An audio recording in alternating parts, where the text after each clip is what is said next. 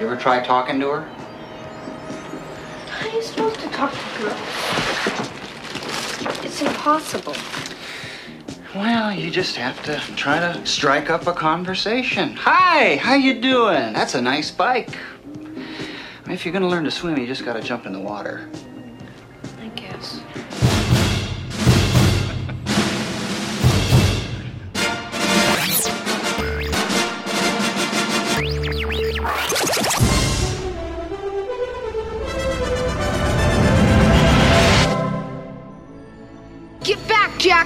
Gun! This is Film Sack.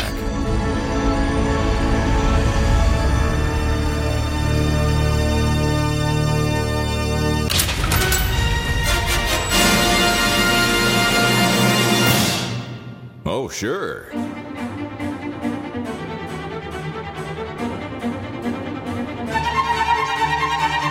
Greetings and welcome to Film Sack. This is Film Sack for a date we won't tell you because we're doing this weird. Uh, we're mining films, reminding films for all mankind 2022. since 2009. I'm Scott Johnson, joined today by Brian. There's no way they named the doctor something like Faraday, right? Oh, never mind. They totally did Dunaway. Yeah, Dr. Johnny Fever's more like it. Oh, hi. Hi.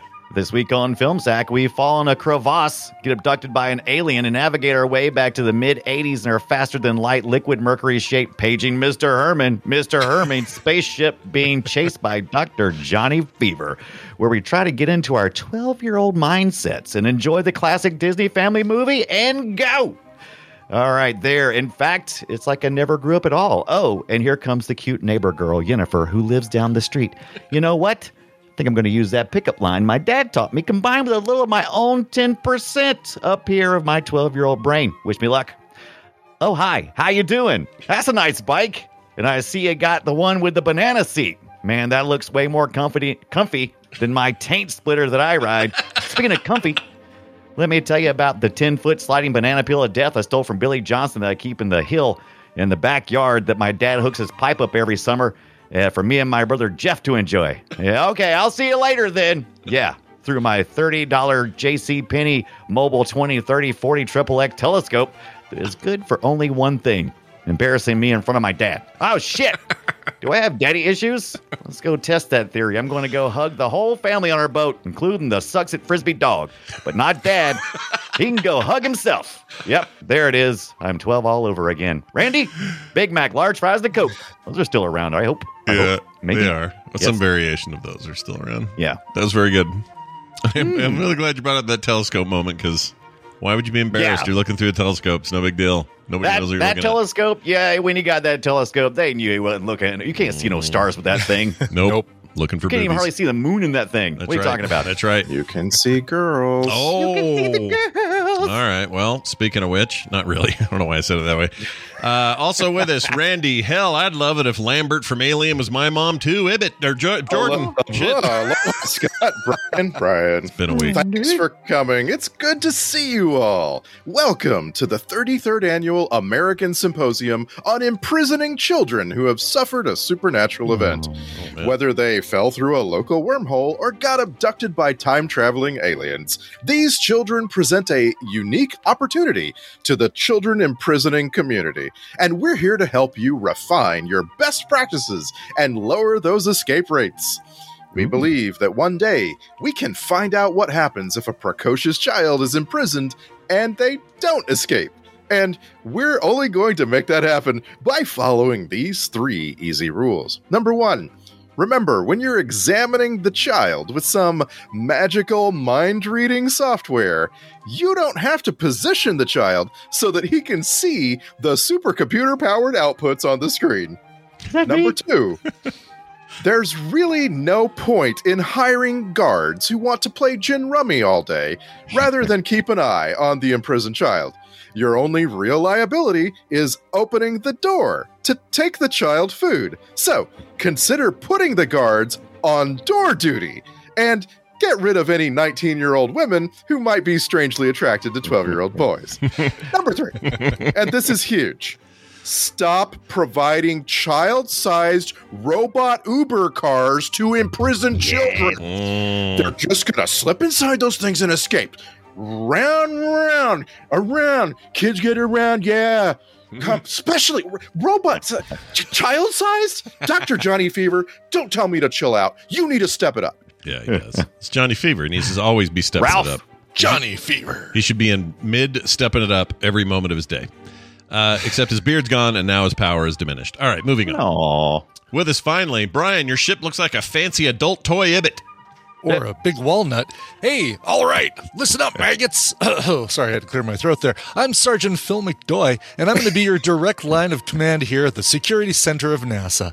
Being a security guard at NASA is no walk in the park, ladies and gentlemen, and it's up to me to ensure that you're trained to the best of your ability to defend our country's national Astronaut Star Association. Nope. I'll come back to that later. Anyway, you might be noticing a large wheeled box running around among you. That's Ralph, our robotic mm. assistant labor facilitator. Yeah, we kind of blew our load with the NASA acronym and had nothing left for anything else. Hmm. Ralph is an automated food and mail delivery vehicle, and he's also going to be your commanding officer. You see, it's Ralph's job as a glorified Big Trak to move completely unmonitored around the NASA base. Stay out of his way. I don't care if your drug bomb or child sniffing dog is going crazy when you walk by Ralph, you leave him alone. Disregard the fact that Ralph's cargo space is large enough to hold an 11 year old boy, 16 cheese sandwiches, a Transformer Secticon shrapnel action figure, and a box of Tart 'n' Tinys. You never look inside.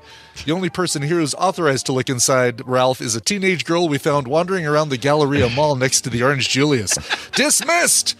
North American science astronomers. Nope, that's not it. No. that's not it. Big Trak, man. Yeah. You're really, Glorified you're really, Big Trak. you're really uh, summoning the '70s there, aren't you? Good job. Yeah, well done. Well done. I think that was an 80s thing, the Big Trak. Wasn't it? it, Didn't came out early- late early 70s, late early 70s? Okay. 80s. It was All right. definitely a holdout over from the 70s sci-fi, Mm. though. Yeah, carryover. yeah, it totally was. a carryover, baby. Uh, Yeah. Hey, if you did none of that sounded familiar, that's okay. We'll tell you the name. It's Flight of the Navigator, 1986's family film deal. A lot of people have a lot of fond feelings for this. Uh, Me, Of course they do. Brian Dunaway, me. I was in high school when this movie came out, and uh, I looked like the brother, the older, when uh, the older version of the brother. That was kind of Right. our, our whole jam, and I said "rad" a lot, still do. Um, and uh, so, in a way, in a weird way, you'd think, "Hey, Scott, this movie is one of those that you should really be fond of."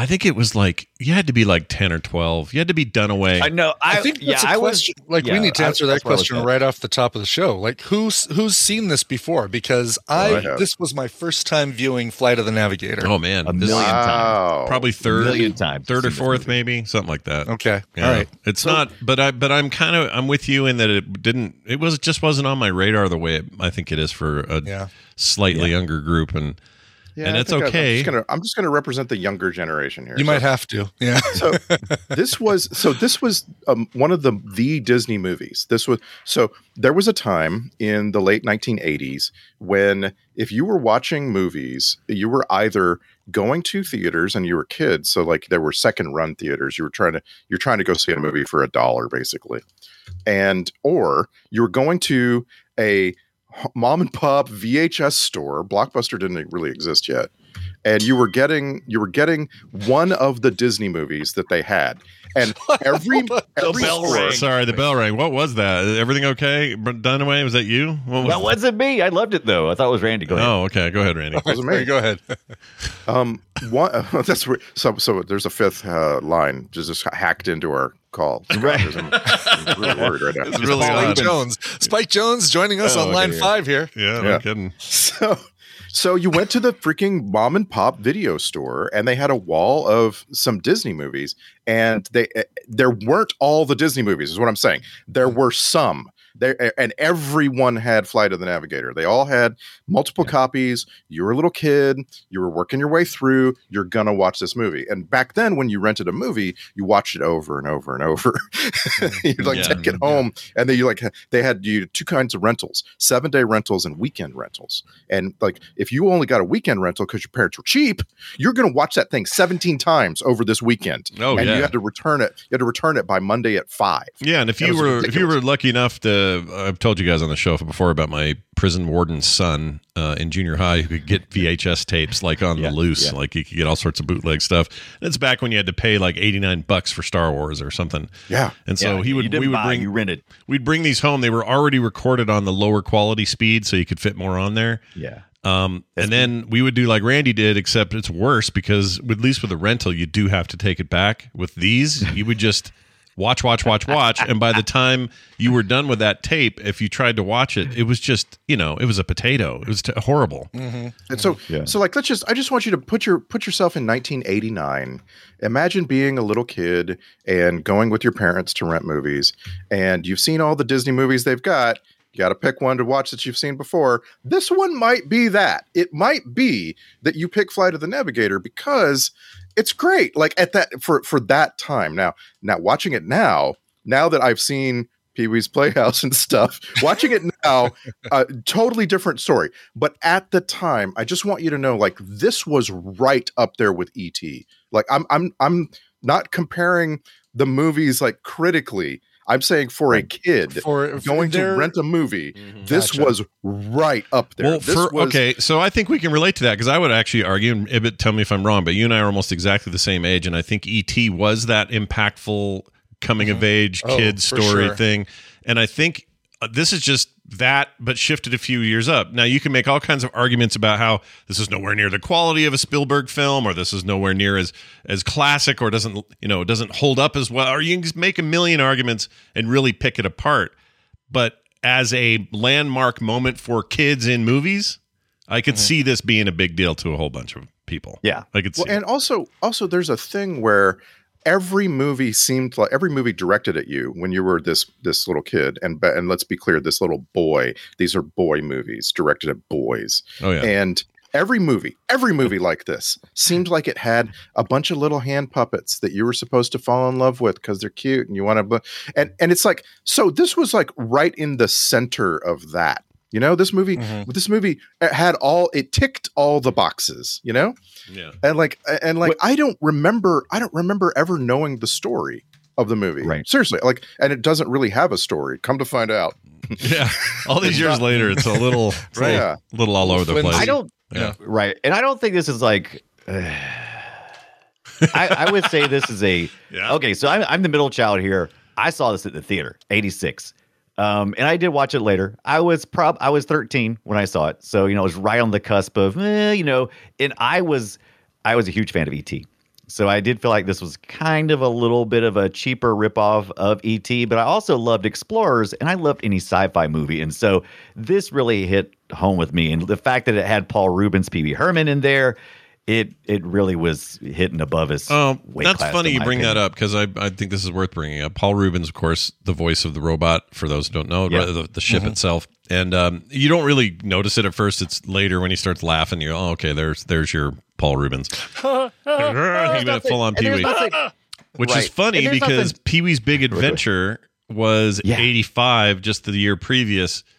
I don't feel like it had had enough time to fully memify before we would recognize that laugh for oh what for it was. sure Right. i am certain i'm okay i'm certain i'm guessing because based on faulty memories Mm. that pee-wee really peaks in the mid 90s there's almost a there's almost like a watching it in retrospect like a bunch of college students watching pee-wee herman you know what i'm saying like Sure. that's just my my faulty No, I- memory Once Yeah, again, I was go ahead. Sorry. Oh, I was gonna say, but there was there was Pee Wee before Pee Wee's um, Yes. Big Adventure. There was a there was this video that got circulated around, and I watched it on a local public access television show, and it was it was Paul Reubens doing the Pee Wee thing in a comedy theater. Um, but it was an hour long. He pulled a woman. Uh, he pulled uh, what's her face up on stage, um, who was in Pee Wee's uh, Big Adventure and on the or no, she was just on Pee Wee's Playhouse, but did the whole shoe mirrors thing. We're looking up Yeah. her dress with little mirrors on his shoes, and it was a lot more. It was a lot racier. It was a lot of Yeah. more adult. Yeah, exactly. That's it There's right one- there. You just found it. Yeah, Scott. the Pee Wee the- Herman show, which I guess was 81. So, yeah, he'd been doing this for, Yeah. for So a while. Pee Wee's Playhouse, first episode of Pee Wee's Playhouse, which is where I come in, Okay. is uh, September 1986. Later Yeah, that that year, right. after Fly the Navigator. Yeah, after after flight. Yeah. But uh, But but I but, also see- it's sandwiched because you got this in between, you know, the Pee Wee's Big Adventure movie, Right. which was a hit, you know, it was a big deal.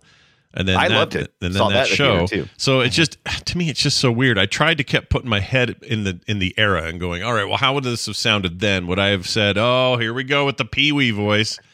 Probably not. I probably would have just thought, oh, the computer's gone mad and lost its mind, and you know, I don't know. Right, know. that's the thing. I'm absolutely certain I never put the two together. I'm I'm certain I saw this movie Right. 50 times as a little kid and I never once thought, "Oh, that's the same person as Pee Wee Herman." Like I might have actually thought, "Oh, wow, they're doing a Pee Wee Herman impersonation because they know that will suit the child."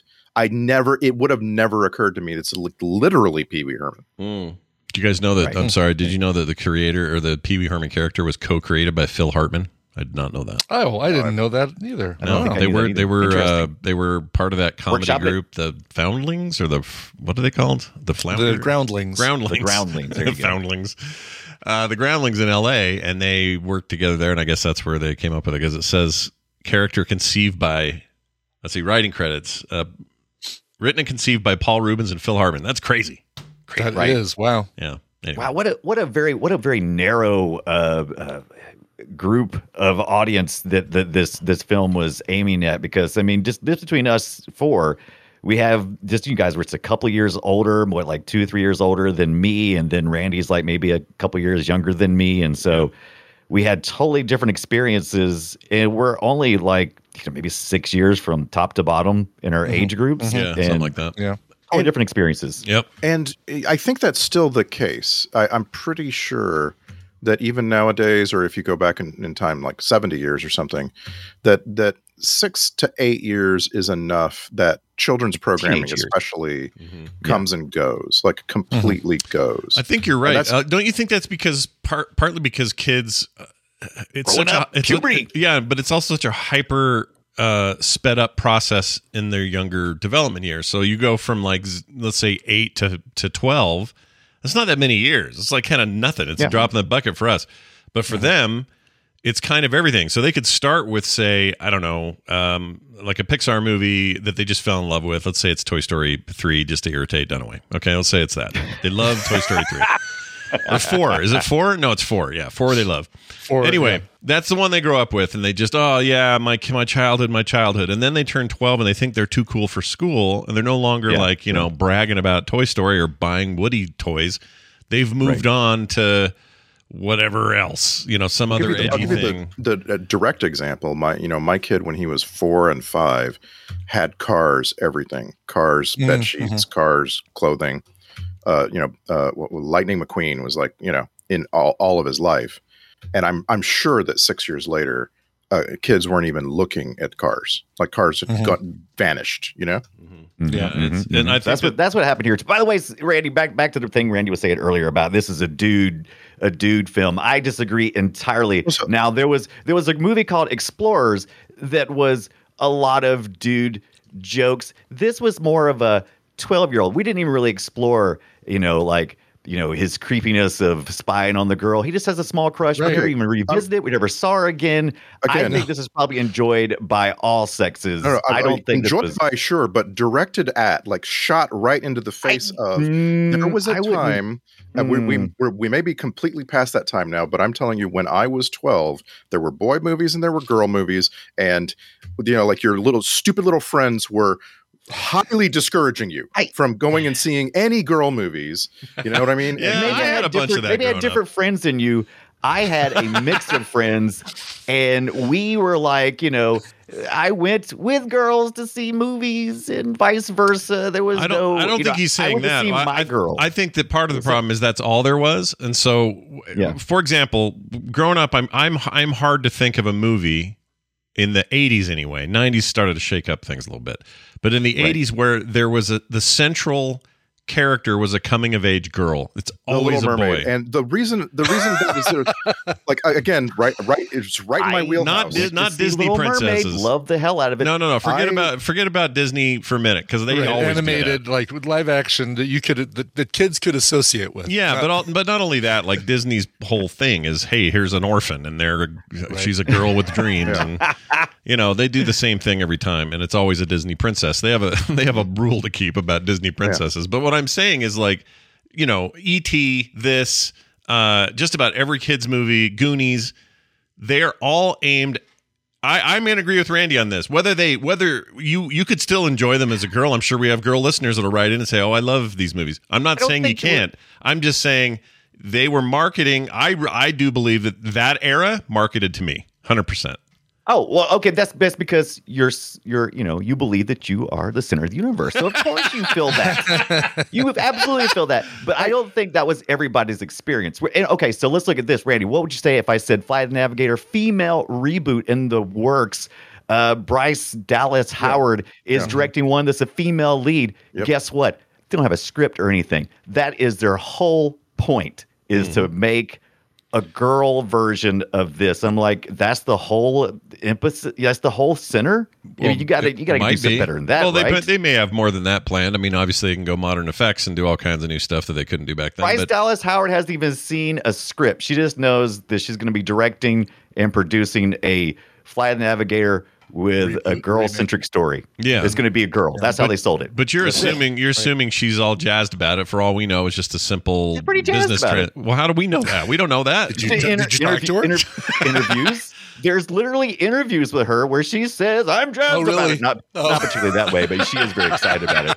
Would you So, like I to know how I feel? how I I would, I know would categorize it as jazzed. I'm very jazzed about this. uh, but no, it does. I, I don't actually think it matters. I think I think it's good. I think we've made we've Right. made progress to the point where you don't actually need to go. Well, where are the action figures going to be sold, or where what do boys like the Right. most? And we we're now getting to a place where Well- it's a more it's it's a much more even playing how field than it used to be. It's good. It's a good how, thing. how much? Okay, so this is this is an important point, and I, I I'm just you know I'm playing a little bit of devil's advocate, of course, but you know I think that. I think I think it's a good point. It did feel like it was directed at you, but these were filmmakers who were men and they were trying to relate things artistically that related to them. They didn't have a woman's experience growing up, and we have a little bit better understanding now. Like you guys said, we we we make sure that in the storyboarding and you know in the scripting that we have m- m- more voices because we want to reach Yeah. as many people. al- It it's makes also the good most to actually hire women hire women to help make your movie. That helps too. Yeah, and we I do mean, that a you're whole gonna, lot especially more if you're going to have a female character involved. I mean, because we only have limited experiences. I don't have experience. Right. of a- I haven't had a period. I- my first period, I was 14 when I had my first period. right. I was shocked and confused. I was I was so late too. All my friends had already had theirs. But I also got to say that humans are very adaptive, and I don't think, spe- especially Fly the Navigator, and that's what got me kind of on this. I I don't feel like Fly the Navigator is just relegated to men. I didn't feel like this was a very masculine, manly, No. haha, man humor, boy. again, again I'm, I'm. I'm comparing it to other things at the time, namely The Little Mermaid, which was was a I very I love that it was a too. very I didn't feel like that was directed at just women. I'm not saying I didn't freaking love it, Brian. okay. I am saying that there was there was an intent. There was an intent to stop and say, "Who's our audience? Twelve-year-old boys. We're going to surround this twelve-year-old main character with boy stuff. We're going to literally put all the toys you ever dreamed of wanting on the bed that we gift I- to him. All of that stuff. That's all I'm saying. Okay, I know, That's but I I'm think saying. that's uh, but I think that's incorrect because that assumes some kind of conspiracy, and I don't think anybody creating this movie, other than marketing, maybe maybe the money producer people may have been going, "We want to do this," but then the directors and artists and the actors always go, Okay, "We're here right. for the art." That is a this is a, fundamental thing in in film criticism that I think is very very interesting, and I Yeah. don't really think we we need to like write a book or something because because from my New perspective, Patreon the- level. Let's do it. All right, go. from Yeah, my right. perspective, the making of every movie, with a few weird exceptions, the making of every movie is a conspiracy. It is absolutely a conspiracy. It is a bunch of people conspiring to accomplish something specific and molding that as they go, making little changes here and there, conspiring together. And there are critics like you, Brian Dunaway, who really want movies to kind of like spring out of the void fully formed, you know? And I, I get that. Like that's a that's a really romantic way of approaching a movie. Well, I It's think just- movies movies are made by committee, but certainly they don't all have common goals. I mean, the director often is in conflict with the producers or the money makers. We see it all the time. So that would not be a conspiracy. The I only- mean, that the only be, goal- I'm trying to do things. I'm trying to get to this endpoint, and I'm willing to compromise with you, who has an agenda, to get there. All right, let me let me let me explain something. I think that part of this is uh, just economics. Like the the Right. if you're going to make a movie, you need money to do it. How do you get the money? You get it from the money people. What do the money people want to maximize their investment and make the most money possible? And so, if your vision doesn't match what they think will generate the most dollars, you're going to end up having your vision changed, whether you like it or not. And sometimes that means people leave projects. Sometimes a director stomps out of there and says, "Do not put my name on the credits," or you know, there's a million of these stories. But at the end of the day, that business is 100% that and not anything else. And so, it, if you're around in the in the 90s or the 80s, and the big money is is been has been shown to be like, hey, we're going to do it like Star Wars does it. We're going to sell action figures and toys. I don't know if this movie had a bunch of that tied to it. It might have. I don't know.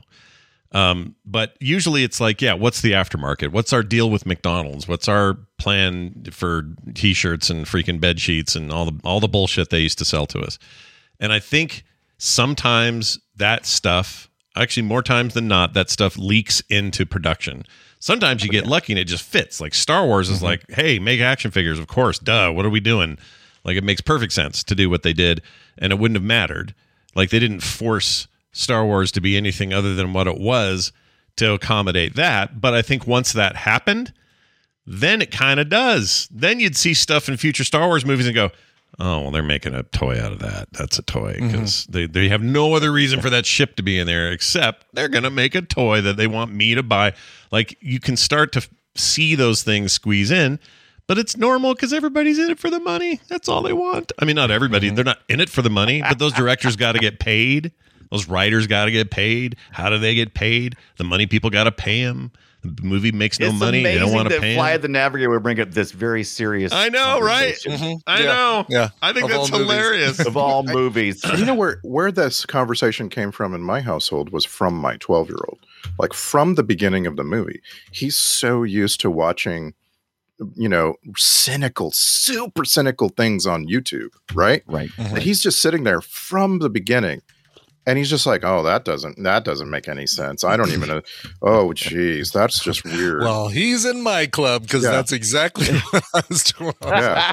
Yeah, go yeah, ahead yeah. Brian Ibbott. seriously go ahead finish yeah that no i mean it's it's just uh, there's so much of that in this that is that maybe maybe i'm jaded that i don't have that nostalgic connection to the film seeing in the 80s but I the movie ended and i felt like okay great. What was the whole point of that? You know there's not there's not really a conflict. There's nothing that that that gets Yeah, yeah. resolved. Sure he's he's he's uh, trapped in or out of time for 8 years and but still finds a way back. And not a very difficult way back. Oh well this might not work but it might. Oh it worked. You're you're home You know what? This is great for the argument of uh, ET's better, and I would just say the reason I'd say ET's better as one of these kinds of movies is there were real stakes in it. Unlike what you just described, you had reasons to be concerned about a dying, turning all white like a three week old turd on the grass up. looking thing. yeah like You know, like you were worried about it, and plus it just and the men, the men were going to get him, and for a whole is my- generation they were going to use guns. biggest- and, yeah, go ahead. my biggest question about this movie watching it last night Mhm. is i didn't realize at all until last night that this was uh, sort of an evolution of et that this was inspired by et this was a, an attempt by uh, these filmmakers to make the same kind of movie only they Yeah. had to change a lot of things. They had to be eh, they had to have a different protagonist and so on. I just didn't i never knew that in the 1980s I felt like I want you to know oh sure. i never knew that it I never felt like that was obvious in the little the little uh, animal puppet room where it's like, oh, here's here's a guy who, oh, you're you're going to become friends with him because his uh, I feel like Rick. Oh, you're going to become friends with him because uh, his his plan was destroyed by a comet. We don't uh, have the uh, Oh, Rick, to I don't know. I don't know, Rick, if I can do it, Rick. We should go the other way when we do those impressions. We should. I think you're a much better Rick, and I think I feel more comfortable doing the Morty. But, um, but it is it is that whole like, okay, well, here's the ET moment. Is that he's you know he's going to befriend this this other creature. I even feel like I made more of the movie by saying, "Oh, he he sees a common element. That guy's kind of trapped without a family right now too, and and they have a simpatico because of that." No, I think it's just like, "Oh, this is a cute uh, puppet figure that we made, and uh, it's our ET moment. We can have him bond with this this thing." This little turd, freaking horrible robot looking ass. It's the most the most dumb plot hole, I suppose, because it's like his planet got destroyed by a comet. And I'm like, you just said you could travel back in time. travel Right. back in time before the comet. What? Yes. And put him there so he can get destroyed by the comet too? What's the? Yeah, like eight years probably at least. Let him in. How long does that thing live? He couldn't Yeah, live this- more than a couple of weeks. Good this point. movie made me realize that all of my complaints about ET were really, really personal. Like they were all they were all me and only me. Like I was like I was a little tiny kid. I was I was literally afraid of ET the alien. Like I thought he was scary when when I saw the movie the first time, and that stuck with me all the way to this day. Whereas this movie, this movie. Uh, apparently, I was just like super forgiving about all everything, like every Yeah, little yeah. thing as a kid. Yeah. I was just entertained. And so like it was it was strange to me to watch my own kid not really be that entertained. This is is, kind of Mm. This is a much more, like you said, it's not a cynical movie. It's a very gentle movie. And I actually like the ride. I like the idea of, I like the, the origin, the kernel of the idea, which I feel like is, they, they you said, hey, all those kids that went missing in, in the 70s what if they were abducted by aliens and they returned we see this we see this story all the time now right it's like Oh, oh, yeah. they disappeared for a while and now they're back ooh and so Yeah. what happened No, I'm glad And, you brought uh, that up. I forgot. Kind of, this was that era of like, uh, oh, oh, did you hear the thing about the the kid on Halloween? He was taken and he showed up eight years Oh, later yeah. with the mustache the or whatever. 70s we had this huge uh, because you know our, our families were you know we we were doing different things and kids were out and about in a more, more dangerous world. And so we had a lot of kids that were abducted. And this was kind of like exploring some of that but on the lighter side of it not the scary weird what really happened. They're dead in the woods. and again, this is a really cynical way of looking at it, but I I bet you in the creation of this movie there is someone sitting down writing out things that kids like. And one thing kids like is roller coasters. So I'm just going to make a movie version of a roller coaster ride. You know, and like again, Mhm. super cynical. Sorry, sucks. yeah yeah. But, but uh, it's just like how I felt watching this movie. It is was- that. It is that. But it's okay. I think the reason I think it's okay for a whole generation to just find this to be beloved, and I'm kind of in Ibbott's camp of like, eh, so you know, feels like an also ran or whatever. Uh, I think it's because it is that. That's what kids want. Kids want not cheap thrills, but they want thrills that they can lose themselves into and go, yeah, man, what would it be like? And here it is. Here's what it would be like. And they're not going to pause to go, well, wait a minute. There's a plot hole. Wait a second. There's another plot hole. Because they don't think that way. Kids are, Right. you know, your average 11 year old or back then, I think they're, I think they're smarter and more cynical now, but they're smarter now. They wouldn't, they need more. they But certainly have more cynical things to view and so yeah they would I think the best a little more entertainment is the kind that can have that and uh, on the surface and then also have the depth and that's hard to do and and those are the ones that hold up mm-hmm. the, the strongest that's why I feel like ET does hold up more than say something like this and I know there's a million of these knockoffs like Mac and Me which everyone says we need to watch and a million other gotta watch movies. Mac and Me. You Yeah, guys that are feels missing like out the more and Me. The more want- direct. Like, all right, we need we need an ET. Yeah. All right, we got that. We need him to be chased by the police. I mean, then we even have that. Like, like they basically said, all right, well, what? Let's boil ET down to what the big things are. Uh, a, a connection between a boy and an alien. This Yeah. time, it's an alien ship. They've got that sort of. G-men running around trying to capture you. yeah yeah Yep, yeah. exactly. When Yeah, did absolutely Na- NASA is overreaching? By the way, go ahead. Yeah, oh, they NASA, are, right? What is NASA NASA's? cannot put you under house arrest. Nope. Get out of here now. Nope. NASA in partnership with the FBI. Yeah, I was gonna say the way that they treat NASA. NASA seems like a super organization with all sorts of military arms right. that we weren't aware of. It seems real, real. We're fishy. putting you under house arrest. NASA can't get out of my way, NASA Yeah, boy. get out of get there. out of here. But my, my point is like you if you can create the depth on the back end, you give kids what they want on the front, the tasty, tasty frosting, but that cake is good too. And that's hard. That's a hard mm-hmm. thing. I think I think a good example of this today maybe not all of them, but most of the MCU movies are going to hold up for kids who who idolize them.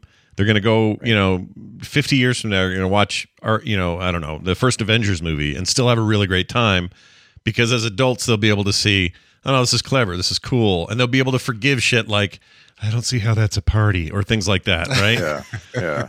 and it'll Yeah, be I feel the okay. So, you know, I'm not saying that I'm not saying everything we do today is going to hold up like that, but I think I think that's the test. Does it have like why why do I think the newer Star Wars movies aren't going to have that kind of love down the road? Well, they got the surface stuff, but they didn't go deep. And Right, right. and this is a movie where and again, for a generation of kids, who cares? It's deep enough. It's all they want. I think I think I think the beginning some of this depth of this film happens in the first 20 minutes or so maybe and then after yeah. that is just kind of a road trip between a boy and his a boy and his ship uh trying to get back home but at the very beginning you know him being lost the fear that Joey Cramer brings to the character David Freeman of looking like he's afraid is is genuine and and impactful, especially to a kid that age. Uh, you know, not finding your parents. Your parents are gone. What the crap is going on? And everything is bigger than you.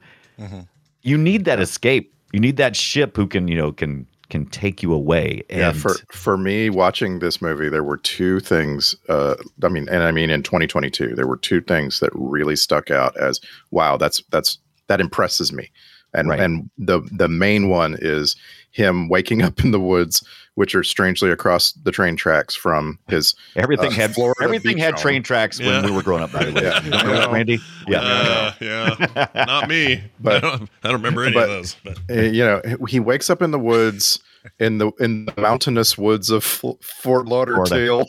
yeah, yeah. and I just thought that was really funny. Yeah. There's like a there's a he falls down a cliff. I'm like there isn't a cliff in Florida, but anyway, Now- he yeah. uh, I'm sure there I'm sure there are there's a clip somewhere in Florida. It's a crevasse. anyway, that whole that whole that, that whole setup.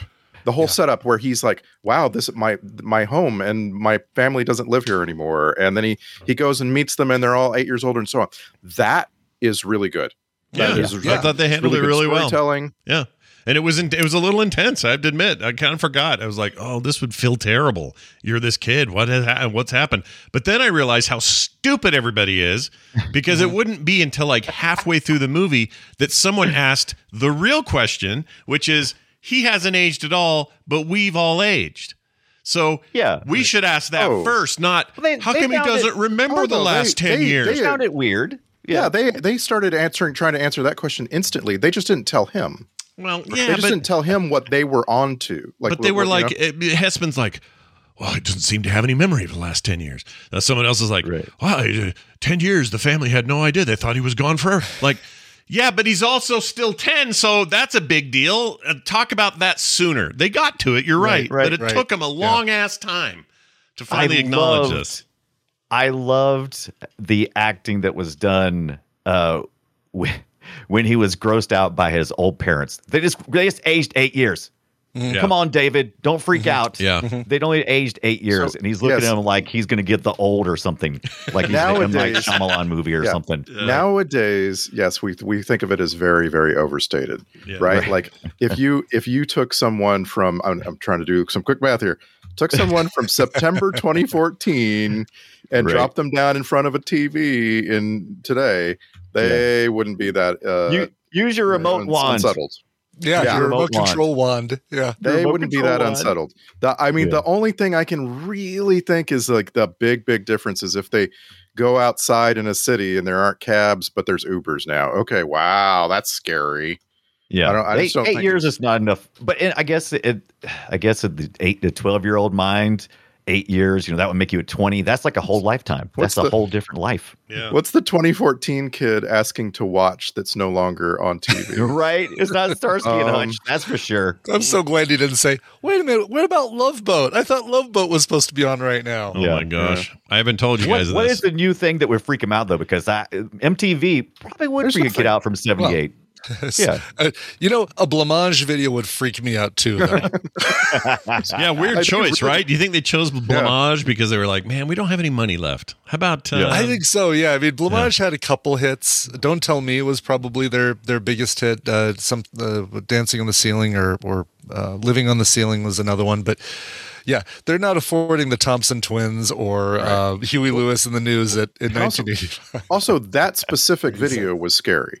And I, I just want Yeah, you to know, yeah. little Yeah. kid Scary. watching that video, it was scary. It was I His not. watch the whole legs are thing, by the flailing as though not a part of his body. What is Yeah. going on? I had to watch the whole video after that and just see. Oh, did you? Yeah, yeah. It's it's basically the two members of Blancmange uh, doing uh, like a house flip where they're completely destroying the inside of this house and then okay. demolishing it from the inside while they sing a song about um, being sad that the the you know telling the woman who's leaving not to go.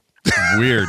And all the while they're like replacing their own legs or something, or what the frick was going on? There's on just there? one. It's funny. There's just one scene in the music video. It's the only part of the video that uses special effects. The lead singer's uh, foot twists around in a circle, and then his the whole bottom half of his legs go all flippy.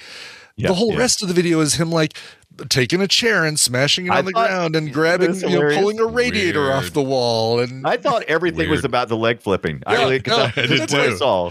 I did. the I did weirdest too. out of place. Like they only had enough special effects to uh, hmm, maybe a little bit of a parallel. Only uh, enough special effects to do one little thing in their music video that actually had special. Well, effects. funny you ask, because speaking of the money people, this was originally an independent film. The main production company was Producers Sales Organization. right? Yes.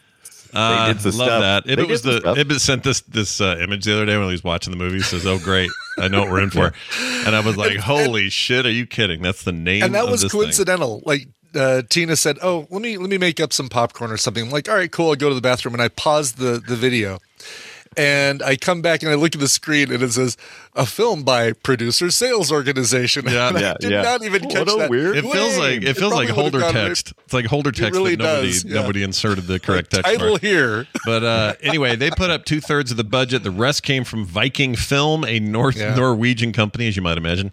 And then uh, Walt Disney Pictures picked up all the rights for the film in North America, becoming the first distribution deal for the studio under new management led by Michael Eisner. So this was Eisner's big uh, initial boom. like, hey, look at I. Here's Yeah, my idea. Let's do this movie.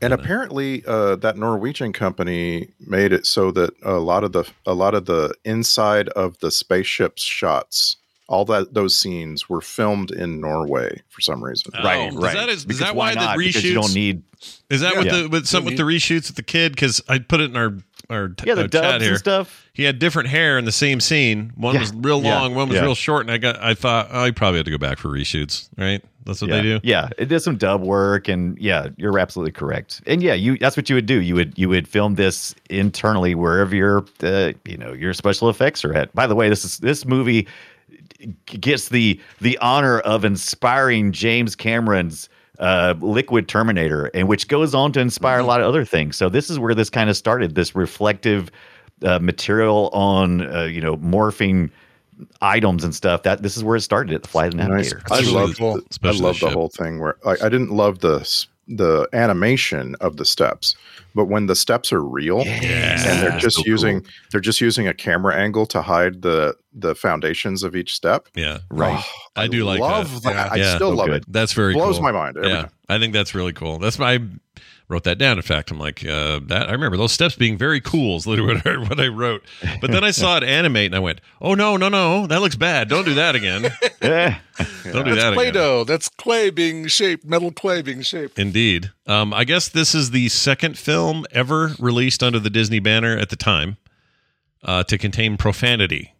Uh, this had a GD moment, I think, is what they said. When, when was the really? profanity? I don't remember. Sarah Pretty Jessica sure it was when Did she say something? Johnny Fever, Johnny Fever walked, Goddamn twisted sister. something like that. Somebody, I think it was Johnny Fever, walked out and said, "It's the goddamn tri- ships Ah. flying," or something. I don't know what he said. I, I tried to pay attention to it because I read this before I started it. But anyway, uh, it's also the first involvement of Paul Reubens acting for Disney. A month after this film release, he continued to perform as Pee Wee Herman in the Saturday morning's Pee Wee Playhouse, which aired on CBS. Uh, they don't say. I hate this piece of trivia because they don't say what the other Disney movie is that had the swears to that point. Oh yeah, no kidding. I'd be interested. I to- would love to know. Yeah. But I do remember as a kid, I went and saw uh, Secret of NIMH. That's not Disney, but Oh, that is so good. I wish it was Bluth, Disney. right? But uh, anyway, I go in there. Bluth, Don Bluth, Bluth. yeah, Bluth Studios, and I go in there, and I'm watching that movie, and at one point, one of the mice yells, "Damn it!" How dare you use profanity in my animation? Yeah, and as a I would kid, expect rats to use profanity, but not mice. I know, right? I would expect them to say rats. Yeah, no kidding. Well, wait, it may have been a was it a rat? It's the guard guy that was helping Miss Miss what's her name Yeah, get through. yeah, the, he was a rat. Yeah. Yeah, was he a rat? Okay, well he yelled, "Damn He it!" was a rat. And I remember as a kid going, Typical rat language. He yelled, "Damn it!" And I couldn't believe it. I just couldn't believe a cartoon had a swear. Did you look at it. mom? Oh, I think so. I, she probably got uncomfortable and squirmed or something. Who knows? My mom did. But Right. anyway, fun fact. Enjoy. Randall Kleiser was our director. He had directed Grease. Yeah. Yeah. Which we even well, hear a little bit of uh, "You're the one that I won" as they're Yeah. driving the family truckster. Oh, I missed I that. just I'm trying- desperately trying to answer a question that you just asked. Oh, what was it? Go Oh, ahead. Is there a question? Uh, the first use of the the word shit in a Disney movie. This was the second. Flight of the Navigator is the second time. The Oh, word well, shit. Someone said is, shit. is heard in a Disney movie. The first one was the previous year, the John Cusack, uh, Meredith Salinger movie, The Journey of Natty Gann. Oh, oh, okay. Included, I love that movie included the word shit. I don't remember that movie at all. The Journey Yeah. of Natty Gann. The hell Isn't is that the one where she gets on the train? Was it? I'm thinking about something else. Oh, this guy. Okay, he did Grease, but he also did Blue Lagoon. He did White Yeah. Fang. Mhm.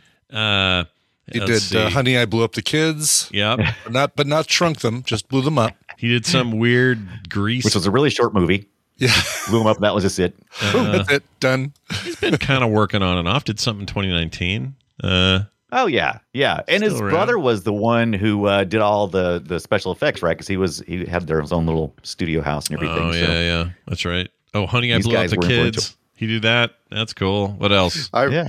Yeah. uh, we're we're now in the dueling uh, trivia section of. of this we do this a lot. Yeah. Can can you can you anyone guess the third Disney movie to include the word shit? Uh, this is fu- this is the most fun I've ever had with trivia. So it's got it's live action, I assume, right? yes, yes, Okay. absolutely. All right, give us a give us a range, a year range somewhere. Um, it's early ni- early nineties. Okay. The early. Oh, early nineties. we have Interesting. Any we have these two movies in the mid '80s, and then they go a now, few is this years. Disney proper, or is this Touchstone, or one of those other off brands, or yeah, it it's must be Disney Disney proper, It's- right? Or it should be. It's a Disney movie. I don't know. Like Flight of the Navigator isn't a Disney It's not a- proper movie. yeah, I it know, It right? says Walt Disney. Pre, uh, pre, Walt Disney presents? Presents. see Walt Disney presents Pretty Woman. No, right? what I'm saying is, well, if they did Touchstone, they would say Touchstone, and Disney's name was not on it. Right, If they right, did, yeah. right. if they put Disney, I feel like that's the differentiator. So it must be a Disney movie. Uh, I'm gonna Yep, say, it's, it's a Disney movie produced with Amblin and Touchwood. okay. Okay, Amblin. Okay. Oh, oh, oh, uh, d- uh, the robots, one- the little robots one, um, uh, with the old people in it. Uh, shit. Uh, t- Hume Cronyn was in it. Uh, Oh, batteries not included. yes. Is that one? Oh, Nope. Um, I'll give you some more hints. I'm just Yeah. trying to get to the end of this. Uh, it, it's, it stars Reese Witherspoon and Ethan Embry. Oh. Uh, Oh, oh, oh, uh, no, no, no. D- uh, d- d- um, uh, Sweet Home Alabama. No, no, no, later, that's a, I think this is a little a few years before Okay. Sweet Home Alabama. they're in Yeah. that together. I only know this because my wife watched it on the ship. Freeway. So, Freeway. so the third the third movie to allow the u- use of the word shit and for Walt Disney was called A Far Off Place. Oh, It's oh, Never heard of it. it's uh, it's about Yeah. some some you know uh, white kids in Africa. They're like on vacation in Africa, and uh, some poachers come along, and they have to they have to get their way you know make their way through the bush with this like local bushman. they have to escape. They have to escape danger, wow. and okay. uh, Ethan Embry. a- uh, for those who don't know who that is, that's Papa Giorgio from the third uh, vacation Papa Giorgio, film. Yeah, Yuma. he's. Uh, they are. They are both. Just so everyone knows, my memory's not stupid. They are both in Sweet Home Alabama as well. yeah. Okay. Right on. Right. Yeah. Uh, for for me, it's uh, Good for you. Yeah, good for Good for you. uh, Far Off Place is a, a way way underrated movie for me. I don't want to ever rewatch it. Okay. Please You don't wanna ruin let's it. Attempt this. What about Medicine Man? Was that a, was that a Oh, I love that Disney movie. That's not Yeah. Disney. Sean though, Connery? is it? That's not Disney though. No. I kept thinking that was Medicine Man thing. was uh, 92. Uh, Br- Lorraine Bracco. Let's see. Sean Connery. That was a Uh, what's who's the big uh, Disney- Sphinx? That's Touchstone, right? Are yeah, they- are which they the is Sphinx? Disney, no right? Hollywood 'Cause I remember Disney was No, involved with something Hollywood with them, I Pictures can't remember. and Hollywood Oh, yeah, Pictures Holly- they're also Hollywood also Pictures. owned by Disney, I believe. I think. Yeah. Oh, really? Yeah, I remember Disney sponsored it. We, we were I was working at Blockbuster at the time, and they oh, took us. No, no, no, no, somewhere. no, no. Hollywood Pictures was making movies like Tombstone. That that was not that was not a Disney movie. Well, hold on. I think Okay. it is. It's one. I think they owned Hollywood Pictures and Touchstone, and that's where they did their. This is like Hulu for them. They have Yeah. Hulu now to show all the stuff with the swears and the nudes. And All I know uh, is I got some Disney merch going to see The Medicine Man, so I assume since it said it was sponsored by Disney, Disney was involved. Here it in is. some I found it. No, you're. I was. I was right. Uh, film production label Walt for Walt Disney Studios, founded and owned by Walt Disney, established in '89 by Eisner. Uh, That they- is wild. I I really learned something today. yeah. I This was their. This was them saying, "Well, we can't leave all the money on the table. We can't just make kids movies and then that's it. We got to like do other shit." So that's what they did. And they just Hollywood- that was their Hollywood way of Pictures- hiding, you know, and saying, "Well, Disney didn't make this. Disney didn't have a sex scene. Freaking Hollywood Pictures did." Ooh. Yeah. Hollywood Pictures is one of the one of the great uh like mysteries then because like it never they they never let on. Like they never let any Oh, yeah. kind of Walt Disney light shine through what they were doing like ever. I never once thought of Disney, oh, you know, in all those years watching movies like that. I have this strange memory of at least the the touchstone side. I remember it being like Splash was a, a first for that or something, and and everyone's like, "Oh, that's really a Disney movie," but because it's got some adult themes, it's now under this name, and that's for whatever reason, it's just stuck with me forever. And so now when I hear Touchstone, which I don't even think is a working title anymore, maybe it is. But Oh, if I hear titles, though. if I hear or think about Touchstone, It is a Hollywood go, Pictures Hollywood Pictures hasn't existed for 15 years. "Oh, they're done." But yeah, they, uh, eighty. let's Man, they made the they made The Rock. I I just I never once thought of The Rock as a Disney movie. yeah. That's wild. They owned the Sean Connery for a while. It sounds like. Yeah. Mm. And all the Sean Connery you can stand. You ever lose your car keys? all right. Uh, let's move on to this trivia. Uh, it says here uh, the loud belch made by the Garb Puntel, or whatever it's called, the little stupid ass. Oh yeah, little yeah. rodent Little thing that ate his hat, the NASA hat. uh, the one that ate the hat, exactly, is actually the dubbed in sound of Joey Cramer belching. Really? Yeah, it's slowed down slightly to uh, sound deeper and longer. So uh, there you go. Got the kid to burp.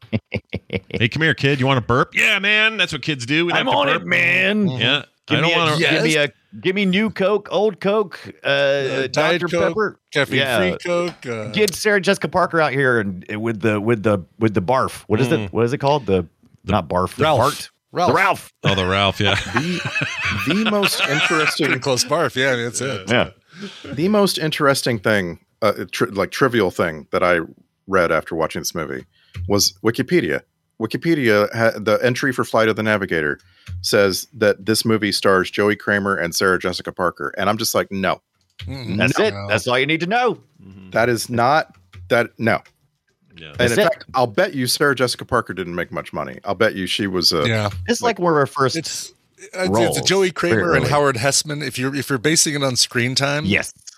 Hesseman is the two. man. He's Paul Reubens. he's taking Paul the big Reubens money. a, like Well, not yeah, I guess not screen time, but but Yeah. movie appearance, Pee Wee or Paul Reubens or Paul Mall, as he's called. Oh, And- they and call him say- Paul Mall in this? I missed that. That's weird. He, he went by Paul Mall, yeah, instead of Paul Reubens. I don't know to like. Well, I don't really want people to confuse me with Paul with Pee Wee Herman we character. can't have that. so No. That's what I'm going to do the voice right in the middle of the. movie. That's what I'm going to do the laugh. This is how I talk normally. Right. Oh, weird. Okay, so I was just looking at first movies for her. Um, That's pretty much it. She was in a bunch of TV stuff. Her first movie movie was 83 called Somewhere Tomorrow, whatever the hell that is. And then she had a very small role in Footloose, which I sort of remember. Yeah. Um, I don't remember being significant though, but maybe I'm wrong. Yeah, she tied uh, Kevin Bacon's shoe one time. I think that's. that was it. Is that what, what she did? Yeah. Um, and then she did, let's see, yeah, then a bunch more TV stuff, and then Flight of the Navigator. It was very early for her. Yeah. This this is one of her bigger prominent roles. I mean, she's right there in center, front and center. She in wasn't having she wasn't having sex in the city or anywhere else at the time. She was still, Yeah. uh, you know, she's she's 20 when she filmed her scenes for Flight of the Navigator, and I, again, never noticed. I never ever noticed as a little kid that she kind of comes on to him. Oh, she's Like, a total groomer. oh yeah, groomer, big time groomer, I, groomer. like I was trying to figure out the race. She's not old enough to really be a cougar, but okay, groomer. I gotcha. Okay. Yeah, yeah, yeah. Yeah, she's just Damn uh well, but again, it plays to this like pu- prepubescent boy fantasy of Yeah. the hot older girls talking to me. Right. Like there's that's Right. that's clearly what they're aiming there's for not there. there's not really a prepubescent aspect to it though. Like it's a pubescent fantasy really, and like this kid is sort of like you're saying he's kind of like stand in for a 14 year old boy or a 15 year old boy, Mhm. and uh, it, it's it's fine. It's not like gross or anything. It was just I I just never noticed it until Mhm. this viewing. Yeah, but you can you can see what I mean. This, they're they're aiming this at like, hey, girls, girls, right? Hey, Mhm, er. I mean that's the deal. That's, and then and then the weirdest thing is like her You whole like purpose- her whole purpose is to help him escape, and it turns out he didn't need any help at all. He's got amazing Wi-Fi from his brain. yeah, Mm-hmm. Yeah. brain Wi-Fi. Dude. Yeah. Yeah. It's pretty And good plus stuff. that Yeah, that that security was terrible. First of all, NASA doesn't have those sweet slidey door things. S- s- So No. space Star Trekky. Yeah. But uh, then then I mean that robot was like delivering mail to him every 5 Oh. Minutes. Yeah, and they don't look and see like, oh, okay, robots going in. Well, let's get back to our poker poker game. Oh, that let's- trope, dude. Can I? Oh, that just felt so classic and so like I don't know, because overused. it's so integral to Yeah. the escape always. that that for it to be so hand wave like, oh yeah, he just goes right by the and why are they always playing poker? It's always Yeah. Right. cards. Yeah. Those guys are never distracted do? by. Although you know what, you'll see a movie once in a while where the guy's watching 15 screens and one of them's the big game. you know, yeah. Yeah. so he's you know Right. watching the Mets play and going damn it or whatever and missing the one screen where someone sneaks around. But I don't know. Feels like poker happens a lot. I, I- freaking I had him. guffawed I had him moment. playing gin rummy. That's just what made sense to me as a 12 year old watching this movie. Yeah. um, I don't. I don't know. Poker doesn't. Poker's not a two person. not as funny. No, but they did say he said full uh, s- s- straight flush or He some said Full House or- full yeah, house, All right. whatever it I was. got you. But it's like Yeah. it's like this idea that these guys are so dumb, and also this security hole exists where you've got an autonomous robot that has no attendance, and there's a giant cavernous freaking space on the side of it. And you think that no one's ever going to try to get into that thing and then drive clear across where that thing was all terrain vehicle and it could go for a thousand Yeah. miles. So Yeah. stupid. And in no way, in no way would your letters being delivered not smell like beef something. Because Some of the that last thing sandwich. delivers food. Yeah, Right. that thing delivers food and mail. Mm, No, thank you. Mm. And, and Scott, my uh, my version of that trope, by the way, is the the security guard has his nose buried in a girly mag. He's Oh, Oh, yeah, that's the, right. Yeah, Yeah, yeah, that's yeah. The- Dude, we watched. Okay, I just got back from a cruise, and it was a princess cruise. And one of the funny things they do there is when you're back in your room or whatever at night, they have the TVs there are loaded with on-demand episodes of the old Love Boat.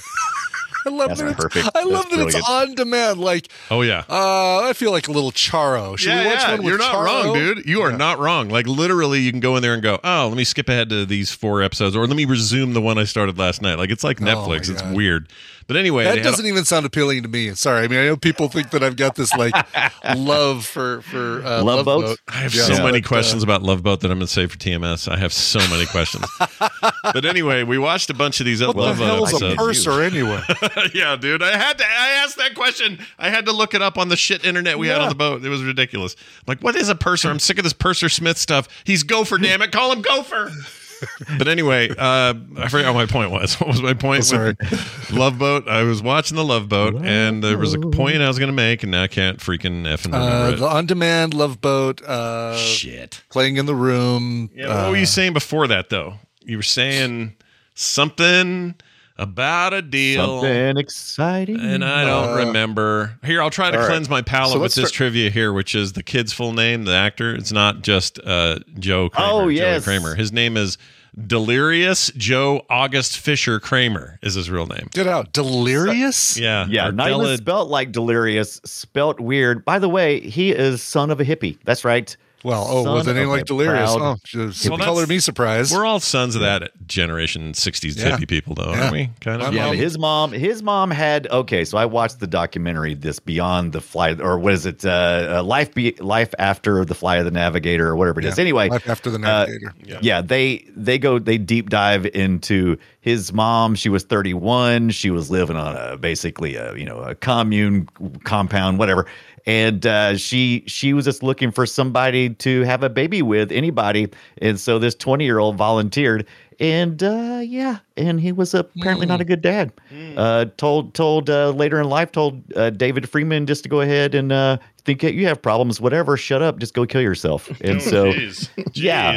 That's it's- not this nice. guy's went through a lot of things. A lot of things. Yeah, that documentary, I kind of was hesitant to watch it because I don't want to hear about the downfall of this poor kid. I hate, I hate child actors that, that get messed up or yeah. just wrecked by by either like if the kid, the who's the kid who played Anakin, uh, uh, Jake Oh, Lloyd. uh, Is that right? Jake Lloyd, yeah. I feel so bad for that guy.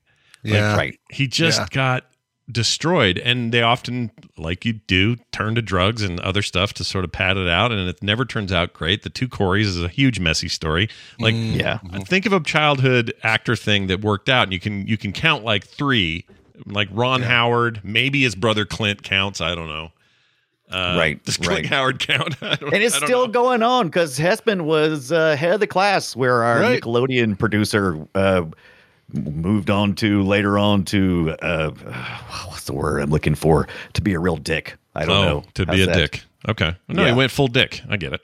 Yeah, he's, he went full dick. You never go full dick. Never go full dick. Hey, did did uh, did um uh, is this Hesseman's first film sack appearance? I think it might be. Oh, it's got to be. I can't think of another I Hesseman can't thing that wasn't uh, WKRP or head of the class. Yeah, we got to do uh, Rubin and Ed at some point, but um, Yeah. I don't think we've Did- done was any he other Hesseman. problem child Howard Hesseman. Was We he- didn't see Problem Child. Along with uh, John Ritter. Yeah, I don't think we saw And I just want to I just want to draw a circle around Hesseman. What's his first name? Howard. Howard Hesseman. Howard Hesseman. Howard. just Sure, just because- died. Because from my perspective, it is massive that he is in this movie. And now Yeah. I look back on it, I'm like, what was I thinking? Like, apparently, there was a time when WKRP in Cincinnati was on in reruns constantly, Yeah. Yeah. 100% of the time. And you didn't have choices. you had three stations. Yep. Mm-hmm. Yeah. I I watched every episode of WKRP in Cincinnati, apparently Yes. dozens of times. Yeah. And so seeing this Howard Hesseman in this movie is huge. Like he is the star of the movie almost for Yeah. for for this w- one lured little perspective that I am. And I just was like, I was annoyed watching it last night because I'm like, I'm like, give, me- give me some Hesseman, give Yeah, me some no. Doctor Doctor Johnny Fever. Yeah, you this know? is Give nothing like Dr. that. Johnny Fever. You take that you take that Yeah. beard off. What do you got? You got this Mhm. guy I know. doing a stuff. hairless Hesseman. A He hairless. does, yeah, he loses. He does lose all his power. You said it in your intro, Dunaway, and he really does. Like, oh, he's like the DJ everybody wants to be, and then he's like, oh, he's just like some weird retail worker. So uh, he was he was He's in a weird retail worker. He does like a retail worker. I don't know what that means. I've been a retail worker. I can I mean, it's, he just looks like you know some Joe you'd see working at the Circuit City trying to sell you a, a Samsung or Samsung VCR. He's like Gil from The Simpsons. Oh, Gil, Yeah, you did right. it again. Yeah. Yeah. So we've yeah. we've got Howard Hesseman and Clue. Apparently, that's a an uncredited role. He like Oh, He, like, right. shows up and you like see him. he's the in he's the detective, isn't he? That that shows up Sure. I don't know. I'm sorry. at the end, like the right. I policeman think you're that right. shows Yeah, up yeah, very, at the right. very, Yeah, very very end. end. Yeah, I think- yeah, I think you're right. yeah. Yeah. Yeah, that sounds right. Yeah. I mean, I, I couldn't I couldn't get over how long it took me to figure out that uh that Lambert's in this from Alien. What's her name? Uh, Mm, can't think of her name. Oh yeah, Uh, yeah, yeah. What is her freaking name? Uh, Looking Veronica- eight Veronica years Cartwright. older. Yeah. Wow, that makeup. Or Veronica, Veronica Cart- Cartwright? Veronica That's Cartwright. Veronica, that's right. Veronica uh, Costanza. Exactly. Yep. She's which always freaks me out because that lady is great and I like her in almost everything I've ever seen her in. But she also uh, is British and it throws me because she never She- plays British. Yeah. She plays frantic like nobody's business, and I think Yeah. it's her eyes have like already have a built-in frantic look to them. Yeah, she has And then, resting, frantic face. It's coming right towards you. Yeah. She has RFF in her face. And then she's she's opposite Cliff DeYoung, the every dad, who plays calming like Mhm, nobody's Yeah, business. Like yeah. there's never been a, and he was a- like he's a former rock star. Did you know this? No. Cliff Oh, DeYoung? I didn't know that. No, I didn't know. He's a former Yeah. rock star. Interesting. Yeah. Yeah, he like I I don't I it's hard to figure out what in the world he was like other than a singer. Mm. But Right. like he's he's credited as uh, you know, having been a part of things done by the Doors and Jimi Hendrix and Hmm. Janis Joplin. I don't know. Well, Oh, cool. He apparently he apparently left music behind and went to Broadway for a while and then uh, started turning in movies. Yeah. And uh, like he's he's great, guys. Mhm. I love this guy. No, I like yeah, him too. Yeah. But, Always but liked him. apparently Joey Cramer didn't. His the David older that guy, he's like, I the- can't hug him. the older Cliff DeYoung gets, though, the more his face has stayed where it is, Yeah. but the rest of his head has grown outward. So he Yeah. he's starting to look like. Now he looks like he's aged more than eight years. Yeah, we'll give Right. him that. We'll give him Mhm. Yeah. Mhm. that. Uh, but I like him. He's in all sorts of stuff. He's in Glory, I think. Yeah, played a, a, a key role in the movie Glory not long after this. Was he the was he the glory? No, he was the uh, he was a colonel, if I remember right, and some Yeah. something with he's the Clifty old now, right? Is that Clifty old. Fifty old. That's Yeah. so Fifty funny. old. He's in dad jokes? He hasn't been in much is- though. 2015 was his last series appearance, and something in 2020 called Reality Queen, where he played Joe Logo. Joey Logo's great name. Which uh, oh, this looks like this looks bad. Reality. Oh, it's a reality. It's that show with Mike Tyson's thing. The reality. Oh, okay, yeah. I know what you're talking about. Yeah. I don't know much about it, but Mike I don't either, Tyson's. but. I'm, I'm interested. Yeah.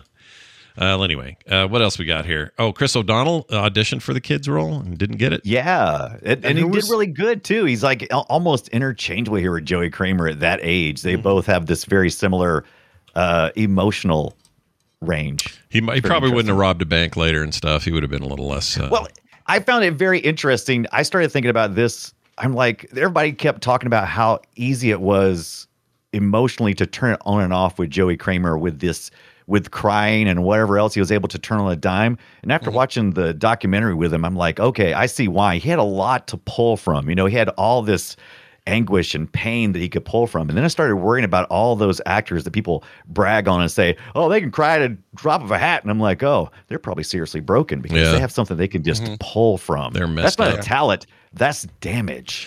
I watched uh, I watched a bad movie with a good actor yesterday on the plane from uh, what's it called? It's called Infinite Storm, and uh, right?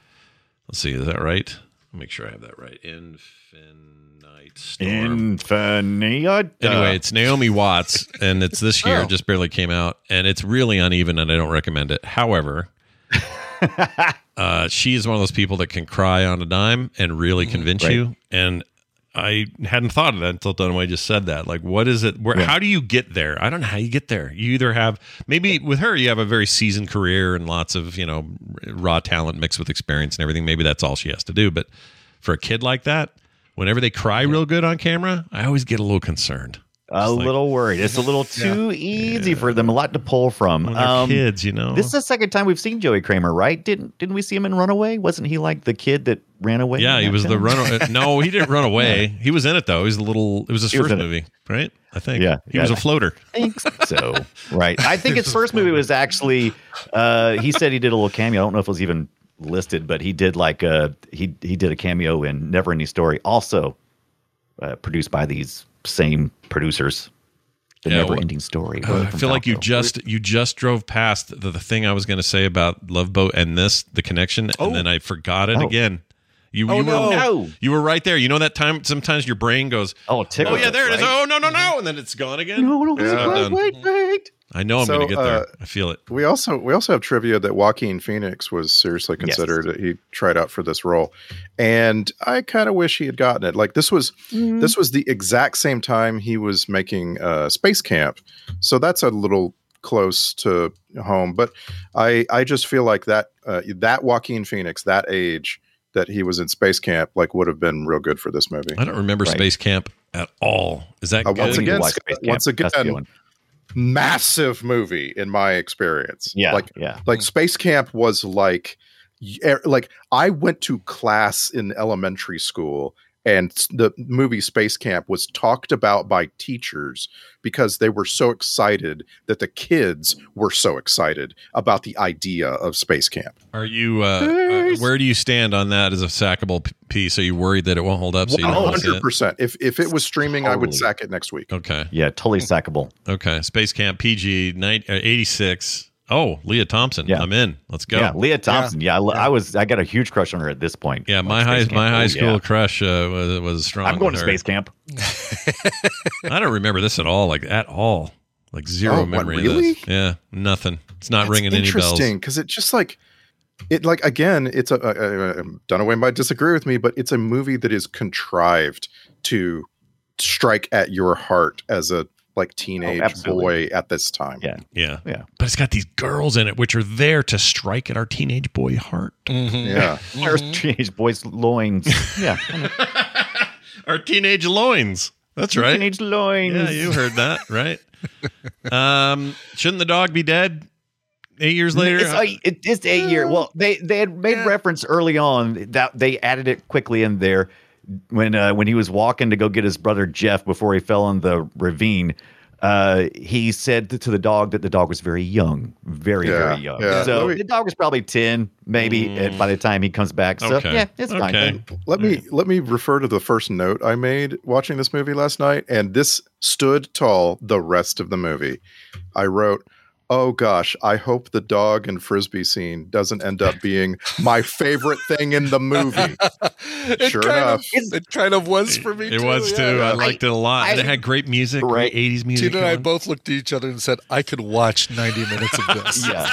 So yeah, the the the eighties we were really loving the frisbee during the eighties, and Yeah. oh my god, I thought I remembered this movie. I thought the dogs caught every one of the frisbees, but these dogs really sucked.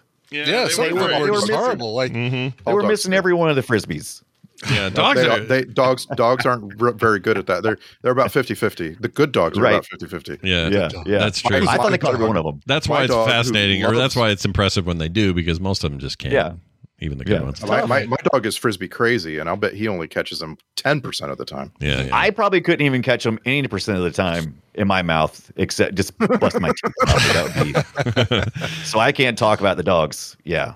yeah. It, Oh, we we didn't talk about the ten percent of our brain. Thank God we're Oh, getting past that. I think. yeah, Yeah, that whole that, that myth that uh, came to a head with what Limitless and Lucy a couple years ago, Yeah, and then yeah. finally it just became a Facebook thing. Everybody shared it around. No, we Right. don't. We don't just What- use ten percent of our brain. Yeah. Once you start thinking about it, you're like, oh, okay, yeah, I see now. yeah. That's But what it was And always the 2020 election came around. We said, "Oh, maybe some people do." Maybe we only use No, five, I'm four, four, maybe. Either way, Um, but look, but your emails. But here's the thing. Uh, both sides. They they Oh my gosh, just hearing that makes me 10%. sick. Both sides. Um Jeez. Uh, so I don't know what there's probably a phobia to this phrase, and I just don't know what it is. Anyway, uh, the the point is, what was my point? Well, there it goes again. That's in the back seat with some other thought.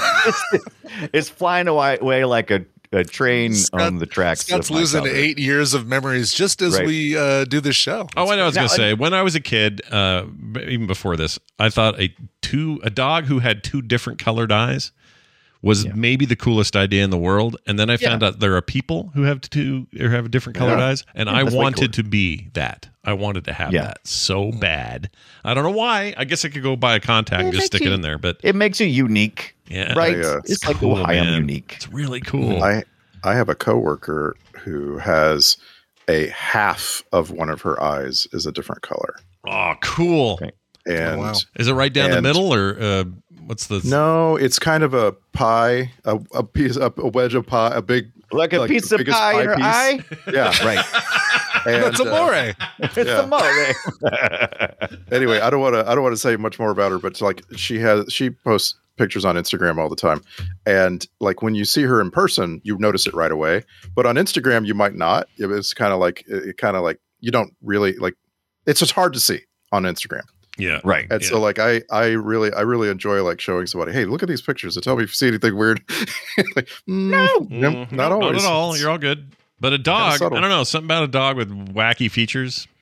Big fan, super Yeah. fan of that. Mhm. Yeah. I wanted that dog, is what I'm. I had that dog. That the dog in this movie was my dog when I was a kid. It's a, a Australian Shepherd. Had two different colored eyes, one brown, one blue. Did they pay you Um, plenty of money to use them on the on the picture? Oh, you don't mean literally your dog. You mean it was like like almost my like dog your was dog. exactly like the dog in this movie. I'm not convinced that it was the same dog. No. I think the beginning of the movie and the end of the movie dogs were different dogs. different. Uh, they were different dogs. They might have These were been. different dogs. Yeah, yeah, yeah. I would hope so because one's supposed to be eight- eight years older than the other, right? I mean, No, no, no, no. Beginning and end is the same. Oh, oh, oh, the bookend time frame. dog, The Right, book- but I just okay, didn't. I dog. did Bruiser, not get the Bruiser, by the was same way. Dog. Yeah. Bruiser. Yeah, there you go. Don't Oh, don't call him by any other name other than Bruiser. Yeah, Bruiser. Bruiser's Bruiser. all you get. We Uh, got- like a uh, we got a big trope in there too. oh, you did, Uh, did you? Hold on. yeah, it's Where's my shit? Here it is. Stick right it in here. me. Give me that trope. Give me that trope. the, the the trope is called left hanging. yeah. Okay. and and so like um it's basically when you get to the end of the movie and there's like like this little small detail that's overlooked and it's huge it turns out to be huge and in this case um our main character is the same person now only his brain has been radically affected his Right. he still contains all that information he still knows everything that he found out about mm-hmm. eight years in the future do you see what i'm saying Yeah. Yeah. Yeah. Yeah, yeah, that's yeah. Yeah, wild like when you Right. start when you start mm-hmm. to really unpack it it's too much this is you have put too much into the you know the end of this movie i, I come up with a thousand questions that'll never be answered I forgot that there was this time shift thing at all. Like, and I've seen the movie enough times. I shouldn't have forgotten the key point here, which was that very thing. But uh, it caught me off guard. I was like, "Oh shit! Right. Oh, we went back in time." No, no, no, wait. They went forward in time, and he just doesn't. Oh, okay. Mm-hmm. Oh, and it started to dawn on me, and I remembered it. But it really wasn't until the brother, the little brother, shows up, but he's older and looking like you know is literally my age at the time. Yeah, he looks like Scott. I kept thinking that looks like Scott. Yeah, it kind of definitely did. looks I didn't like. I would have worn that stupid ass shirt too. I totally would have worn. Oh, I know you would. I can see it. Red, dude. I would have been more. Red. I'd have had a. I had a You're more. My little big brother. What's up, scum bucket? I had like a. I had like a twelve inch mullet at that time, so he. I was a little bit up on him, but I, I had the couldn't tell glasses. if he had like a mullet or rat tail. I, I wasn't sure if the shirt was making it rat tail occasionally, or if it was a, a mullet, or if it was Ducktales. I couldn't quite. well, couldn't what's quite great place is of all the actors in this movie, uh, that dude has gone on to maybe have the biggest career. He's in Right. tons of things. Matt Adler. Yeah, was like his name, I think? lots Yeah. of like things that are kind of a big deal. Like he Yeah. was in. Then that uh, TV series on uh, on Apple, the morning show. He's in that. Yeah. uh, he was. he was in uh, Teen Wolf as Lewis. Really? Remember him as Lewis? Oh yeah, that was a long time Mhm. ago. That's true. He was in that Big O show. He was in uh, all sorts. I mean, the guy's done all sorts of things, and I just thought, well, nicely done. We've he's seen him on. to he's married to laura san giacomo I don't know who that is. Who is that? oh, really? From Just Shoot Me yeah and Sex Lies and Videotape and Oh, yep Mm-hmm. that one the main the main actress in Just Shoot Me. I don't remember. Oh, look up, do a search for Laura San Giacomo. You're like, oh yeah, her. Oh, that lady who Well, does he- the things. he married to Matt nicely. He's i also- wouldn't say i wouldn't say his career has outperformed either paul reubens or Oh Sarah no no Jessica no no no Parker. no. But I'm just mean of all the like no the nobody faces and the kids even like it's Yeah. he's he probably did better. Well, it's not true because Sarah Jessica Parker obviously had a way bigger career, but, But so you're probably right. kid. He did all right, is my point. He did okay. Mm-hmm. Made it through. Uh, we saw him in the day after tomorrow is where we saw him on Yeah, Filmsack. yeah. And I don't remember as what. Uh, I, he well, we wouldn't have known him because he. I think it was just his voice. Truck radio announcer. yeah, truck radio announcer. so- That's a hell of a role. Uh, you're lucky Right. to get it. Good job. All right. Do you guys want to do clips or do you have anything else to say about flying sex toy uh, navigator Joe? Do you have anything else to say? Let me take a look at these notes here. oh my god, I have so only- much stuff. The only other thing I wrote is uh, those little models that he had on his desk in uh, in you know 1978. With the model box right behind him, you, you didn't paint them; just like pulled them out of the box, stuck them Yeah. together, Yeah. like still Yeah. stock sprue color, and uh, you can't do that. No, It just you can't do that. OCD got me on that. Oh, my OC, I don't even. I didn't even know that was a thing, and it bugged me to look at it. So I'm, Yeah. I'm with you. Right. Dunaway, do you have anything else? Oh my god, I could have talked. I could talk about this movie forever. I don't want to because you guys will just. No, we won't. The, hey, there's fireworks. The back, the the kid, the the whole between the Johnson, Billy Johnson's house and their house is like my backyard growing up. So I mean, I totally can relate to this. We had like a big crevasse that I could have I've fallen in many times, never knocked myself out, but I've jumped over a hundred times. It's all woody, foresty kind of stuff like that. We have a railroad track that I used to cross over all the time. I mean, it looked like my backyard growing up. So hit me that way. and uh, you know the the fireworks was I, I I found to be like one of the most exciting little things because like Yeah. If you if you gave me a box of old fireworks and put me on the roof, I would also screw up several Yeah. times. Yeah. were those were those eight year old fireworks? Had they celebrated July. Fourth since then? I don't know. I was I was trying to think. If my child went missing on July Fourth, would I ever shoot fireworks again? Probably not. No. Probably Probably go dig those things out. No, Uh, you would so, associate yeah, all man, those it- things, all that stuff would be associated with the loss of one of your kids or your or sibling Yeah. or something. Yeah. Yeah, it'd be like uh, Phoebe Cates in Gremlins and how she doesn't celebrate Christmas anymore because her Right. dad right in the chimney. Yeah. And Also- stunk up the house. Yeah. Yeah. also, it's a reminder that boy, we used to be different around fireworks. Like nowadays, if you were trying to find a house in a city and you said, "Hey, send up some fireworks," and it was anywhere near July Fourth, like mm-hmm. weeks within July Fourth, you'd never find that house. You'd find a hundred hundreds of houses. Yeah, and I don't even know. I don't know if right in the middle of the city, right where they were, if they if that's even allowed. Like that seemed like a little dubious. Might have some, mm-hmm. some Back in 1985. Oh no, in eighty Yeah, what are they gonna do? What are they gonna do? Call NASA? I mean, come on. yeah, call the security forces at NASA. Have them come out there. the the NASA cops that they had in this. Yeah, the movie? NASA cops. Uh, all right. Well, Oh, let's we get. didn't talk about the music for just one second.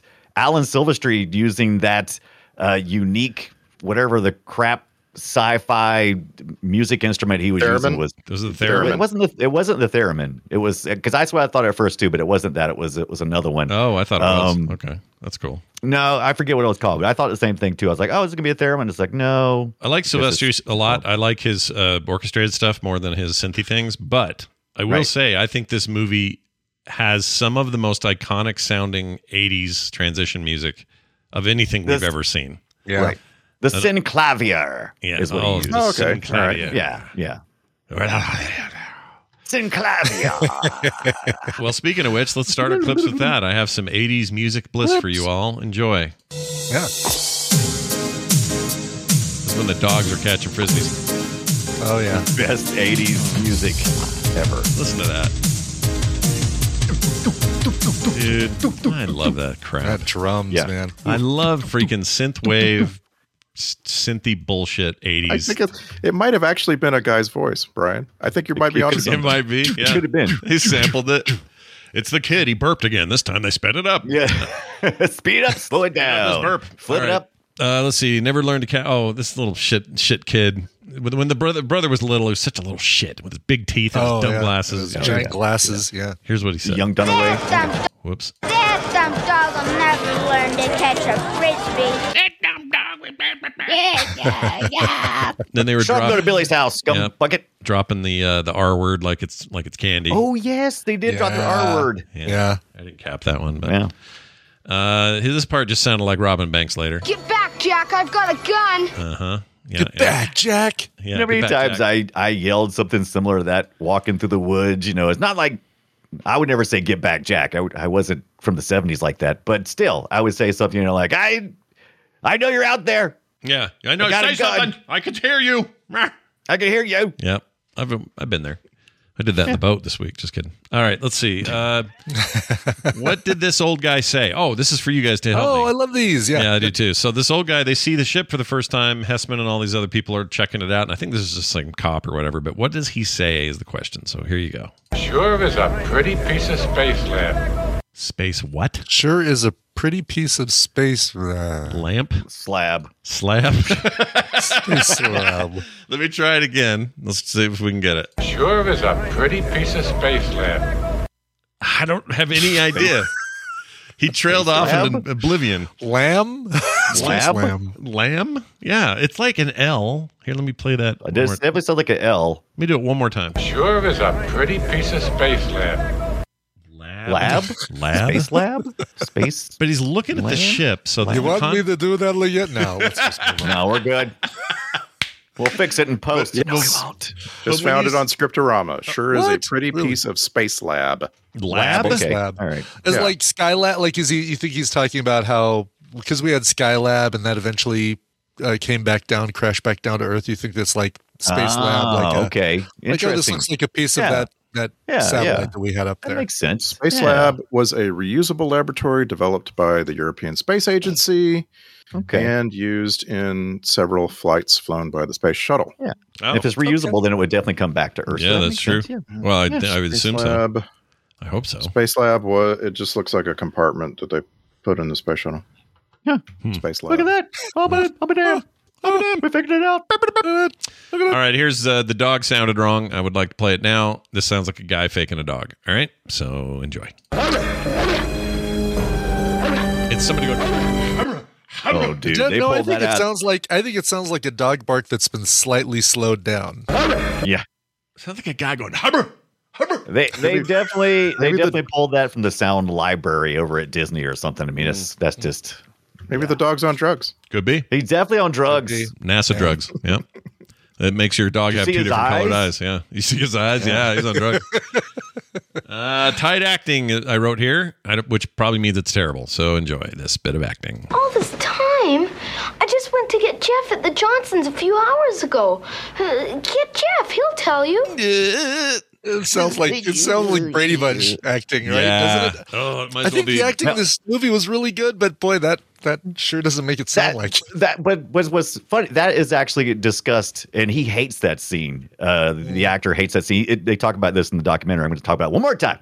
He says that he had to go in and do the dub over, and he said he had to find some way to match up his voice with what was going on on screen.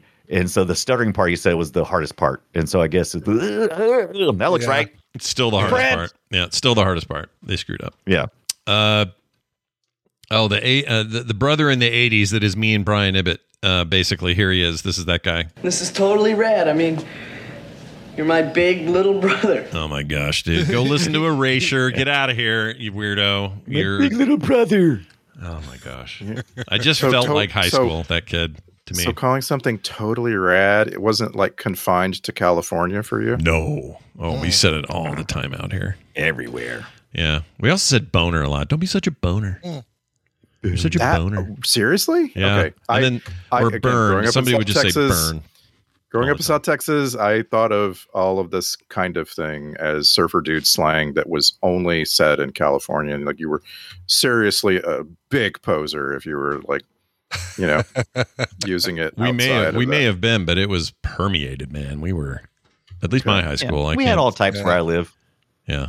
I Well, really grew up in a very. Uh, people think of South Carolina. They think of a bunch of white uh, rednecks. But I'm telling you, we was real diverse. We had people from California who who moved here from all over the country. We had a real diverse group of people, even in my small town. I'm gonna, I'm gonna retire there. That's where I'm gonna go retire. Yeah. South Carolina. I don't know where, but somewhere good there. place.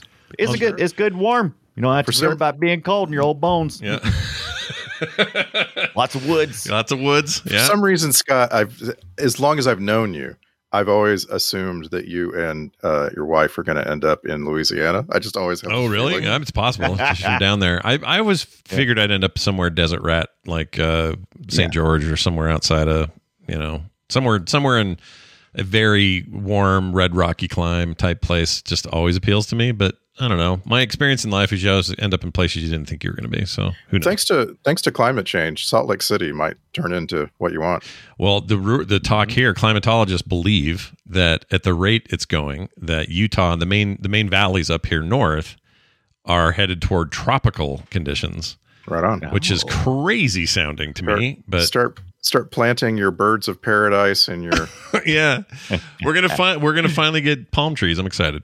It's gonna be great. uh, say this. What says this old? Says this part old? Oh, odd. I meant odd. I wrote. I spelled. I spelled old. I meant odd.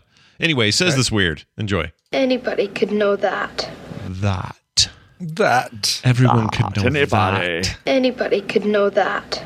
that. Fuck it. Uh, all right, right. They had a lady talking to him that kept jumping in and out of this German voice, and it bugged the hell out of me because she was at one point she'd ask a question, it would sound like me or you, and then the next time it would be, "So you are telling us you are having this problem?" Like she could not decide. Yeah. and here was her part not deciding. What time did you enter the woods? The woods. The Shut- woods. They would. The woods. She was all over the damn place. She Yeah. bugged the shit out of me. All right, Hesseman and Dad talking. I don't think you understand the importance of this situation. Well, I don't care if it's a matter of national security. If David says no, then that's it. But David would get treatment from the best specialists in the country. Oh, I'm Howard Hesseman. Uh, so this is how remotes work. If you want to watch TV, this is a remote control wand. Good lord. It's a remote control one. What? I guess the difference You between win. 78 and 86 would have maybe been. Yeah. Again, very exciting to me. yeah, I bet it was. Yeah. Just unbelievable. Like, Mom, for- uh, that's like- Johnny Fever. I, and I'm not saying I'm, I'm not saying the entire concept was unbelievable. Like we had the Atari, right? We had the the joysticks that co- connected via a cable. Yeah. Yeah. It's just taking the cable off. it's so exciting. It at was that a big time. deal. I remember our first TV that had a remote. It took a while because my dad was so cheap, but he finally got us a TV with a with a remote. And um, Son, I'm trading in our vice scripts Yeah. for a remote control. That's right. Uh, for those wondering at home, keeping score, when he used to throw a blanket over the TV during a sex scene, uh, or a towel or whatever he had handy, that was before we got the remote. Because with the remote, you just turn the effing thing off or change the channel or whatever. But yeah, Was he? I could see him hovering over the power button. Oh, there, there it is. there it is. Save that for later. Did we watch- You kids go to bed. Did we watch that Christopher Walken uh, uh, thing? Natalie Wood died while making it movie. Uh, Um, dream, um, Dream Dream Hack or Dreamscape? What was that? Brain Is it Dreamscape? Brain Zone Brain Brain Wave Brain- No, Brainstorm? Dreamscape. Brainstorm. Brain? Is that it? Brainstorm. Brain. Green Uh, Needle. Brainstorm. No. Brainstorm. Green- it is Green Brainstorm. 1983 Brain. Green go. Needle. Yeah, Green Needle. Uh, okay, that's the one. We did not watch it, and we, We, should watch need it. to because that's the movie Yeah. that he famously got a booby scene and threw the blanket on the TV and knocked the TV over. It was great. Some, that is some high back when you didn't velocity blanket throwing. I know. I know. The weighted blanket. What'd we you had have it there? on. Well, the TV was like on a stand. It was a piece of shit. Oh, it was okay. not big. It's maybe twelve inches. I don't know Yeah. what it was then. But uh, Maybe not in your area. of The Yeah. Oh, we we're talking about definitely, let's put the, make sure that that's on the list. yeah, let's get Right. that on there for real though. I want to watch that movie. Um, all right, kid. Uh, this currently kid. not streaming, oh, poo. Well, one day. but soon. Uh, the kid also says another thing weird. So enjoy this. I'm a national security secret. I feel like something about a secret. You know what? The way he says secret sounds like SNL lady who just left, who I love. Oh, uh, Kate, Kate McKinnon. Kate McKinnon. Listen Yeah. to this last part one more time. I'm a national security secret. There's Oh, yeah. something Yeah, there. totally. Yeah, good job. That's what I was bugging. That's Good what ear. it Well done. That's a good. Yeah, it's a good pull. Uh, I wrote Just no. uh, yeah. we just found out this week that three three more people have Yeah. left Saturday Night Live. Yeah, that's a I'm weird like- turnover season. And, Yeah. and one of them, like, uh, uh, what's the guy's name? Alex Moffat. Man, Yeah. he's Yeah, he's he's been- almost he's like in almost every skit. Yeah, in- it seemed in and it seemed like Yeah. he was just about to peak. So that's that's a weird one. Yeah. But you know But, what? they uh, had such a bloated cast with all of the featured Correct. players, so it's kind of It, but isn't I'm ready- Lorne Michaels just getting ready to uh, exit anyway? And once that happens, We always I hear don't that have though. any plans to leave the show. I'm not going anywhere. okay, okay. I'm going to be in my believe room. Meh. I don't do a very good Lorne Michaels. Brian does a pretty good one. Um, all right, no, no, it's them. Stupid movie is what I wrote. So let's see what I meant. Who'd you see? Twisted Sister. Never heard of her. It's a him. Oh. Now later they clarified. We know it's a they. Yeah, yeah. But I was annoyed for it's about them. I was annoyed for about a minute and a half until they finally Yeah. said it. It's like, Yeah. come on, you guys. He's in the news lately. Um, uh, t- uh, uh, what's his name? Uh, Twisted Sister. Dee Snider. Dee Snider. Yeah, had something going. I don't remember what it was, but he was something, really? something prominent. He's a smart guy. I like him. He's cool. He used to come on Letterman and crack Yeah. me the f up when he just he just come and sit. There was no music or anything. It would just be Dee Snider on the couch, and that dude's freaking funny and like hyper intelligent. Always surprises me. Anyway, Yeah, so uh, uh, he has been in the news because he's been like uh, weighing in on the political situation. oh, And, is that uh, the deal? Oh yeah, that's how everyone gets noticed these days. You, you weigh in on the political Yeah. situation. Yeah. yeah. We need to get our political views from Dee Snider. yeah, why Well, not? he he started he started a few weeks ago with this big open letter to Paul Stanley, and I'm like, oh, so so you're Okay. saying we we don't need to get our political views from Paul Stanley? No, we don't need that either. yeah. yeah. we need to get their political views from Dee Snider. They're completely on the same list of who we don't need political opinion from. Gene, let's put the makeup on one more time, Gene. All right. Uh, here's some 80s music that I really liked in the middle. Listen to that. That is the robot romp Yeah, uh, from the soundtrack. That's uh, when uh, when he's in the when he's in K When the nine traveling through uh, the, the, Yeah. the streets, the mean streets of NASA Yeah. for what seems like hours because it's sunrise when he first gets into that thing. I don't understand that. and it's He- lunchtime when he finally comes out. He looks out the window and he's like, "Oh, there's my destination across the way. I've got this." Yeah, yeah. So I guess he, he guess he went through the whole uh, his By whole way shift. of by way of Kissimmee, he makes it all the way to uh, the other end of NASA. Yeah. Just listening to that scene, though, I, I, I'd really Yeah. like you to play it again. I It can do that. Here. literally every movie made over a 14 year stretch. Oh, yeah. yeah, This time I mean this and this to me this is just a great version of that. Like I actually really like legit non Yeah. non kidding like it. Um yeah. No, I, I do too. makes me want to seek it out and like find more today like some I just wish I playlists or could go back and say, "Hey, check out this music from Wally," or insert any other name here, Yeah. and you would go, "Oh yeah, that was from Wally." Yeah. Not Wally. Uh, sorry, this- Top Secret. Um, Uh Top mean- Secret. Sure, why not? Top short circuit. Short- I was, circuit, I was like, go. Wally, you mean short circuit, right? right. Yeah. Top Secret Right. was Oh, I'm thinking of Pop Very Secret. good. was Zucker Popcorn. Brothers Yeah, with, the uh, Zucker Val Brothers. Kilmer. That's Yeah. right. And he was in a cow. Uh, there was a really dirty joke about a two part cow or something. I remember. Anyway, That was the movie poster. Yeah, uh, here's the ship talking. I know a little German. He's right over there. Yeah, there you go. See, that's good. I Here's this this. music from High Fidelity. Uh, just any movie. Pick any movie. Hey, You're right. But not Wally. Not Wally. But not Wally. No, no, no. But not Wally. It's got good music, but it ain't this. Yeah. Uh, all right, here's the ship talking for the first time. Crois-moi, assieds-toi, Imanye, obligne Imanwe. Who who just booted up my Mac OS? No kidding. Here it comes. Hello. Bonjour. Hola. Hola. Yeah. Uh, worst thing in the entire film? I'd say it's this.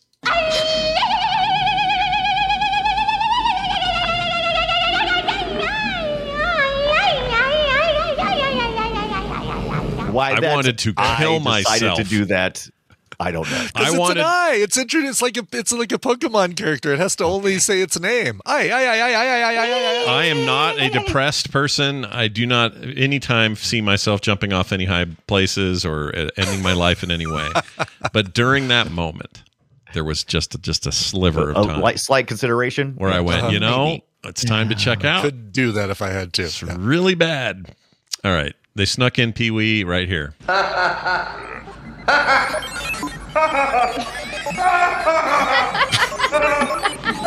Oh my lord! Uh, just- just in Pee Wee. To me, it was too much. You know, it's like Yeah. again, I was trying to I was trying to do context because we're between things. Pee Wee's not a super well known thing yet. Like Yeah. I was trying to see it through the eyes of somebody in 1986, but it was it was hard.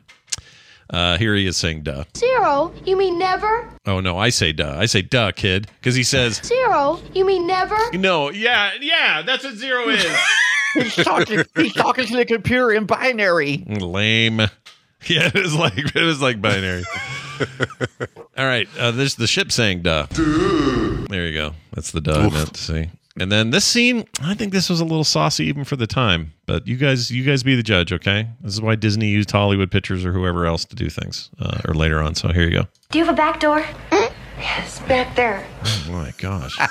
I just, I did think when she said that, I was like, "Oh, that's gonna be captured." I just want, I want you guys to know, we have now completed a TV tropes page. Oh no! shut up. nice. Really? Yeah, the, it's the TV trope. Bingo. Yeah, it's the TV trope called Sapient Ship.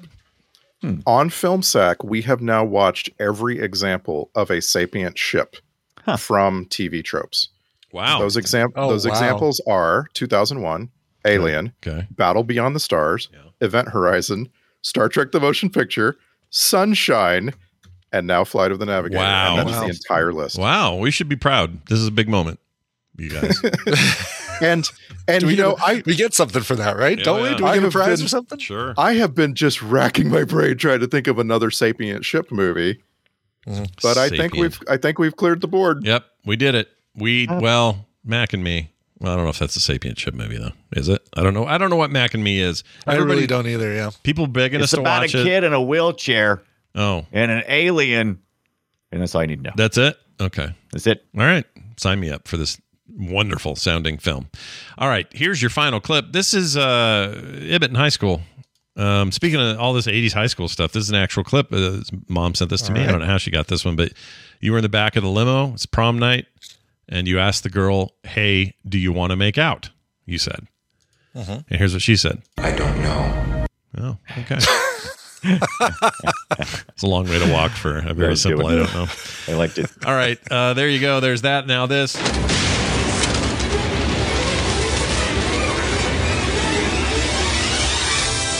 Present to you now the film sack check list, which goes like this: Every round thing looks like a spaceship if you film it from the right angle. Check. Never trust Johnny Fever to fix you fix you overnight. Check. He'll always ask you to stay longer. It's just how it is. Yeah. Just Uh, a week. Yep. Finally, everybody just sleeps in their jeans and belt.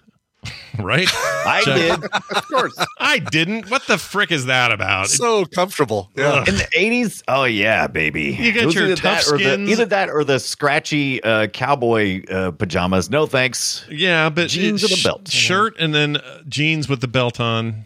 That's it's bad. Don't do that. I could Ever. sleep anywhere when I was twelve. you can sleep wherever you want. Sleep anywhere, anyway. I watched a Doesn't kid in the airport yesterday sleeping like just middle of the floor, feet up on the wall, music in his ears, and I thought, man, I'd do that in a heartbeat if they'd let me. Yeah. Yeah. That sounds Man, great. Nobody's going to stop you. No, they're going to look at me as as it's the weirdest guy they've seen today in that thing. Is is being looked at really such a big penalty? I guess not. I got a great video while I was. Oh, I haven't shared this anywhere. I'll have to send it to you guys after. But I got a video of a guy who I am sure missed his flight because they Oh, kept no. calling this kid's name. Please come to the thing. You're going to miss your flight. Please do. And there's one kid out in the middle of this sea of seats, mouth open, head back, out like a light. Nice. I was visualizing. So Tristan had to fly back separately from us from uh, the Vegas trip. Yeah. And uh, he had to go to the airport solo, and he's notorious. I've posted photos of him like sitting next to me after BlizzCon, completely zonked out like that. I'm like, I. That's what's going to happen. He's going to fall asleep. He's going to miss his flight. There's nothing I can do about it. I'm at Right. the Luxor. What are you going to do? Yeah. What are you going to do? I miss coma sleep, man. I miss the Yeah. coma sleep. I You're in a. know, You're in I a. know. Oh, coma sleep hasn't happened for so long. I know. You Yeah, guys, was the best. can we get that back? How do we get some It coma was the sleep? best. Last Wake night up, you're pretty like, where am I? I did What sleep is pretty good last night. I will say this, you know, Princess Cruise Lines, you guys are awesome, uh, but your beds kind of blow. All right, just put it that way. I didn't sleep I, great. the older I get, the more I Well, there goes our sponsorship. I, I only judge any experience on vacation by the quality of the beds. There is no other factor the older I get. Oh, the food's bad. Yeah, but I'm going to get a good night's sleep. yeah, That's right. fine. Or the food's great, but yeah, but I'm not going to sleep good. Like it goes both ways, right? The bed is titular. I agree. It's Yeah. a pivot point for the entire uh, experience. If you're not sleeping well, you're not having a good time. I had a pretty good time, but you know what I mean. uh, all right, let's move on to this uh, here. Uh, Star Trek connections. Got to be somebody here, Hesseman or Quite a someone. few, actually. Okay. So uh, we'll start with Raymond Forchion. Ah, that yes. uh, that's Raymond the Forchion. guy who played Detective Banks. He, uh, you know, he he he uh, kind of interrogates our kid and takes him home, right? Yeah. Raymond Forchion is his name. He was in the Next Generation in the episode "Skin of Evil," pretty notable uh, episode, Mhm. where uh, he played the pilot who takes everybody down to the planet, and uh, he ends up getting all busted up like a crash landing or something. But uh, he doesn't. He's not killed by the Skin of Evil. Not like Tasha Yar is killed by the Skin of Evil. Uh, he he does survive. Ben, his character's name is Ben Prieto. Oh, Ben Prieto. So um, we have Phil uh, Jonow. So Phil Jonow is the writer credited with writing the screenplay for Flight of the Navigator. And I'm going to tell you everything I know about this next bit. I I cannot answer any questions. This is everything I know. This is the about data dump. Phil Yeah. Jonow. Please hold your questions. You won't get His any first his first film credit while he was still a high school student was as special visual consultant on Star Trek the motion picture. Oh, sweet. I that is everything. I have looked. There is no more information. Phil Jonow, the writer of Flight of the Navigator, while in high school, got a credit on Star Trek the motion picture.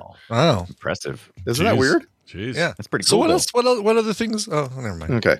Yeah, what- so, okay. uh, final connection I, I really enjoyed was Cliff DeYoung. Uh, we're talking about the Every Dad uh, character Mhm. named Bill Freeman Yeah. in this Yeah. movie. Yeah. In Star Trek Deep Space Nine, he was in the episode Vortex as Croden. So uh, Croden shows up on Deep Space Nine and tells Odo uh, that he can take him to a place where aliens like himself exist. Yeah. Uh, and uh, that's that's Cliff DeYoung. Nice. Right. Nice. Nice. I kind of remember that weirdly. Got a weird memory of him doing that. I don't know why. Just bare vaguely in the back of my head. So Anyway. yes, this is a solid Star Trek connection movie. Yeah, not bad. Uh, soundtrack grade. I'm going to give an EAS for 80s as shit, and in a good way. I enjoyed that stuff quite a bit. Yeah. Uh, not all of it, but you know, I whatever. Whenever they had montages, great, no problem. And Did they it had make you want to do of those. jazzercise? No, I kind of did. I want to do my 20 minute uh, aerobic workout. yeah, they tried to suck me into buying a jazzercise plan on the ship. really? Yeah, they On were the gonna ship? they were gonna teach jazzercise, and I thought, where am I? What is what I'd, is I'd, this? I'd rather uh, shove this crab leg, crab leg into my eye. Yeah, I definitely would rather do that. Plus, I think they were saying it was like 180 bucks if you signed early, or 200 if you didn't. I'm like, no, I'm not doing that. Don't threaten me. I'll order when I get damn good and ready. Yeah, I'll do it when I'm ready. All right. Uh, well, that's all well and good, but we need to know what the Twitter post for this movie would be, and it's a tradition we have here on the show. We're going to start this week with Randy. Flight of the Navigator, beloved child's film about um, a kid, and he flew around, and then he came home, and then woke up, and it was all a dream. No, he's got a pocket alien, just like that kid you knew in sixth grade. That little punk. I hate that kid. Yeah. Can I touch your alien? Ew. Um, I hated that alien. I All wanna- moving on. Uh, do you think they had a sequel plan? Do you think that they would have done anything? Oh, absolutely. They had a sequel plan. They was they were wanting more flights of the Navigator. They tried to they tried to uh It's called Flight of the Intruder. Mm, right. Flight of the Conchords. of the con Flight. Flights. friend named Max and me. Nope. All right, next up we got the Brian Dunaway. Oh, fly the navigator. Hey, Blimpo, too many Twinkies. Oh, you wish to depart this hostile alien environment? Compliance. Yeah, Compliance. compliance is right. Oh, he did say compliance a lot. I love compliance. I, I thought you would capture that surely. Hash- compliance. Hashtag compliance. Hey, Randy, or no, hey, Brian Ibbott, it's your turn. Read him again. Flight of the Navigator. If I didn't have to watch this for Film Sack, I would have used my remote control wand to change the channel and watch that twisted sister lady. I like her. We're not gonna take it. Oh, you know what? I, I- noticed uh, something about uh, the that, which is a whole offshoot thing, but I'm just gonna tell you anyway. In the video for "We're Not Gonna Take It," the dad who's being a total dick and telling his son what to do or whatever. Yeah. Yeah. Touch Um, pin guy. I mean, Yeah, he is the same actor who plays uh, the maestro on Seinfeld, who takes his pants off before he sits Oh, down. Right. Yeah, Really? so just fun. Yeah, fact, he's fun for fact. me, he's the guy from Animal House who bitches about pledge pin. Oh yeah, Is that your pledge pin? oh, it's- I forgot about that. And He'd have been like 20 then or something weird. Yeah. Yeah. All right. Well, anyway, it's fun side note. Let's move on Totally. to the uh, alternate titles, which have a theme, which I can't reach. Okay, there it is. Just handed to me on this card, uh, this paper card, this piece of paper, we'll say. Uh, the alternate Paper titles. This, card. this was almost called "Plight of the Masturbator." Hmm, weird. Oh, whoa. Oh. Well, you know, we're coming of age and things happen. Sure. your body's changing. Coming of age. Uh, or uh, ET phone Pee Wee. All right, moving on. Uh, Aw. let's do this email here. We got an email. Oh, yeah. Come to filmsack at gmail.com. This comes from Matt in Salt Lake City. Uh, here at home where I live, he says, uh, Dear Sirs, all the way back in episode 493, you read my email on the show, and it made me very happy. In that email, I begged you not to watch King Solomon's Mines. Then you would remember. Yeah, you may remember. He says, then in episode 554, you read another email of mine, which was also great. And in that email, I thanked you for still not watching King Solomon's Mine. Hilarious. I think I see where this is going. Right. Says, which brings me to the current day. After listening to the end of the episode 566, I had uh, had to stop and ask myself if I heard that right. and he rewound it. Uh, what are they sacking? That can't be right. So I tapped the little 15 seconds back icon and I listened again. No, that cannot be right. I hit the 15 seconds back icon again and again and again.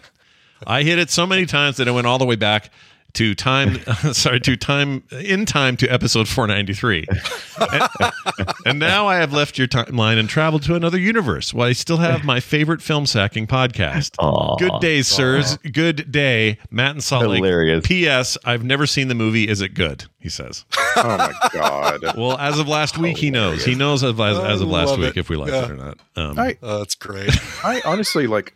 I, I often feel like uh, on every episode of Film Sack, we should like take 10 seconds to just reflect on the previous episode of Film Sack because it sticks with you.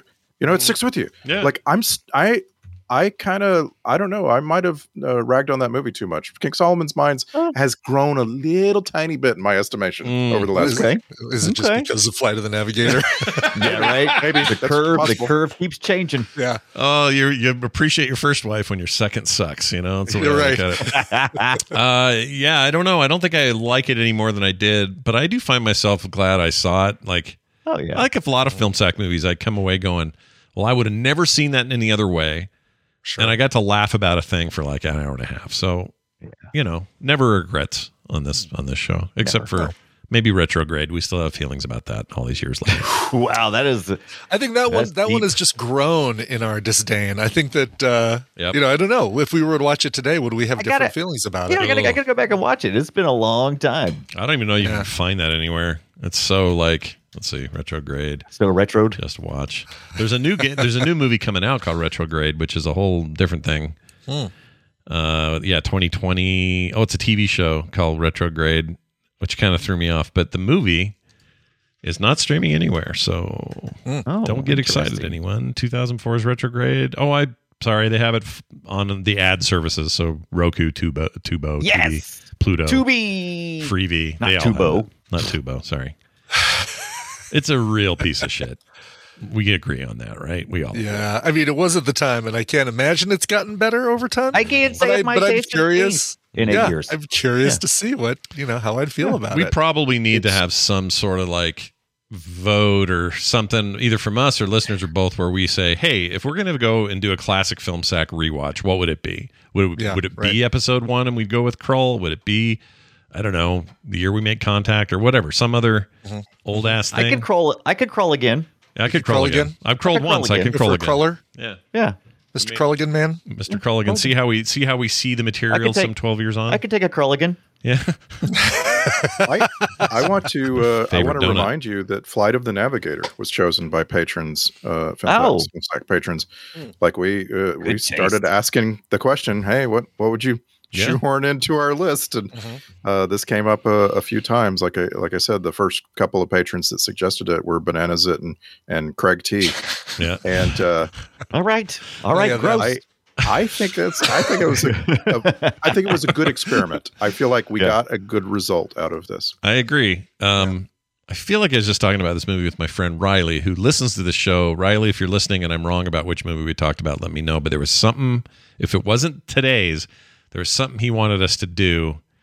Uh, the point is, we're not always just like the final deciders here. We like to let you guys have a say. So that's a great way to do it. If you haven't joined the Patreon, you can go do that now by going to patreon.com slash filmsack. Be like the following people. Man, this is so big, I'm going to give us some music. All right, look at this list. Since we last spoke, which is nuts since we're all timed out weird, it still happened. Jacob Wynn, that's a win for us. yeah. Uh, Caroline Tigirjo, I think is how you say it. Uh, Alpha Alpha One Five E uh, joined us also. Torsten Hanston, Hansen rather. Oh. There's no T in the Hansen. part. Torsten Hanston. Torsten Hanston. Uh, Jeremy Fortune. Oh, that guy's going to make bank. Uh, someone named Matt, Karen Troop, Panda Peepers, and Wayne Dixon. Ooh. Yeah, Wayne Dixon also. All these Panda fine people. Peepers. Panda, Panda Peepers. Peepers was what, what, what caught my uh, ear. Yeah, they were collectibles in the 80s. People were raving about them. Okay, all right. Kill each other in a, a store trying to get your own Panda Sure. Peeper. You weren't sure which one you get till you opened it. Anyway, uh, there's that. And uh, big thanks to all of you for being patrons. We got some really cool stuff coming your way, including a bonus episode this very brand new month from Brian Dunaway. Yeah. Uh, which It's you should see a-coming. pop soon, yeah. And uh, some more uh, stuff, including pre-show content every week, no commercials ever, and um, you know, great way to support your long-running favorite film podcast. So go give it a shot over at patreon.com slash filmsack. Our next movie will be Assassins. Ooh. 1995. What year is that one? 95, baby. 1985. 1995. 95. 1995. Which is the same year as a recent oh quick and the dead was also 95 so we're Dead. Oh, yeah. we're stepping back into my i think my favorite of the 90 years i liked 95 a lot of the years of, that i remember i remember liking 95 Of the years deal. I remember. Of the years I remember. yeah I have, I have fond feelings for 93 95 and 99 those are my big 90s years And how do you feel, how do you feel about Richard Donner? uh, i like Ooh, richard donner superman Yeah. Donner. yeah did the superman I'm a Donner fan. uh what else he did superman Lethal Weapon? lethal weapon Maverick. We've seen Maverick. ah maverick yeah did we see maverick Yes, we sacked Maverick. Yeah, we did. Oh my A long time ago. A long time ago. Yeah, we did. All right. Uh, so I that's still next feel week. like one of our most important early episodes was Ladyhawke, and that's Hmm. a Richard Donner. Oh, that's a good one too. oh, right. I was just thinking about that because Dabney Coleman was in an episode of The Love Boat twice. It was two different characters. anyway, um, I seriously, I haven't told anyone this yet, and I'll talk about it on TMS tomorrow. But I've got, to, I need to flush my system of some Love Boat shit Yeah. because yeah. I watched Can every episode of Love Boat I could while I was on this You trip. need, you need some Fantasy Yeah. Island to uh, tip that over. I right? really do, but Yeah, the song yeah. is in my my soul. I'm trying to figure out why Pat Morita played like six different people. Just tell me- Just tell me, just tell me now. Yeah, um, um, save it for tomorrow. But like, just to answer this one quick little question: Yeah, Who is the guest star in an episode that stuck with you the most? The most like, wow, that guest star. um, actually, funny enough, Dabney Coleman because he was in an episode where him and uh, one of the Golden Girls, I forget her name, Blanche, um, Rue McClanahan. Uh, sure. Uh Rue McClanahan and him were in it. They were the main two, and the rest of the ensemble were other actors. Some things I think that may have had Robert Urich in it again. He was in this thing. He's in like six episodes as different people, and eventually in the next wave, he's the damn captain. I don't know what's going on with that guy, but anyway, well, he's dead now. But the point is, All um, right. Dabney Coleman's in this in this episode with Rue, Rue McClanahan, and it was wild because every other you know there's always like three stories or so, mm-hmm. three or four stories. Right? Yeah. Yeah. Right. The other two, complete garbage, utter trash, bad acting, terrible pieces of shit. Their scenes and their story, separate story, proper acting, really well done, like bought into the characters. It was like 50 cuts above everything else to do with the show. And that really stuck with me because I just thought, wow, you just need like Dabney Coleman did a lot of comedic stuff, but he was also a really good serious actor when he needed to be. Mm-hmm. And he oh, was blowing my mind. Her and him killed it. And it made everyone else look like utter garbage in that show. I have so many things to say about it. Anyway, That is so it's funny. It's so it, get- it became kind of part of my brain for this trip. All which right, Dabney you may say to yourself, Scott, why are you on a big cruise and why'd you watch Montana? Just at night, like late, you can't sleep. Yeah, It's yeah. choppy. We're watching the thing. Kim's Kim's a little seasick. So I'm up watching Isaac. By the way, Isaac never did the double thumb point. He did the no, he single just thumb does point. the Oh. single one during the opening credits because he never even did it during the show, did he? Like, no, Interesting. It was only in the credits. We all have these Yeah. these things. Wow. But let me tell you another Yeah. sneaky thing that I'm going to talk about more tomorrow on TMS, which for a lot of you will have already happened when you hear this. But uh, the the doctor, Doctor Becker, Beckett, Becker, Be- Beckett, whatever his name uh, is, Doctor yeah. Bu- Bucket, Dr. Bacon? Agent Dr. Bacon? Whatever it Bernie, Kopell. I'm Bernie Kopell's the actor, right? I can't think of his Doctor but Bucker. Bricker. Bricker. Bricker. Dr. Bricker. Bricker Now, Brecker. when you're when we were kids and we were watching The Love Boat, my memory was that Dr. Bricker was the most sure-footed, down to earth, serious guy on the ship. All mm-hmm. everybody else mm-hmm. was comedic value. Everybody else did their thing, but he was like, Gopher "No, and no, I'm the doctor. Nope. I'm the doctor." Blah. blah. He is the he is pervert McGee. Yeah. Oh, really? Oh, God. Every wow. episode, it's him seeing some hot lady come on the boat and going, "All right, well, you'll know where I'll be," and he'll go after these chicks. he is such a he, and he was breaking his Hippocratic oath constantly. He, He is was a hypocrite. hu- huge piece of shit on the Love Boat, and I don't remember that at all. And I don't Yeah. remember Captain Stubing being one note. All he ever did was say, Mm-hmm. "Well, everything's looking great on the ship today," and that's it. Yeah, he had to maintain this proper decorum, and even when his uh, uh, dumb daughter came on the show, it's like, It was really weird. So Yeah. weird. Anyway, I have so much to say, but I'll save it. All right, let's move on to the end of the show here, where uh, next week, 95. Oh, we should tell you, uh, Sylvester Stallone and Antonio Banderas uh, headline the film Assassins. Yeah. nice. The Richard Donner film, which I've not seen. So. Hey, Watch it on HBO Max. Sí, caliente.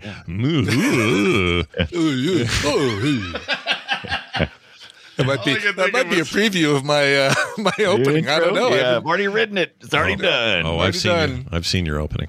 Anyway, moving on.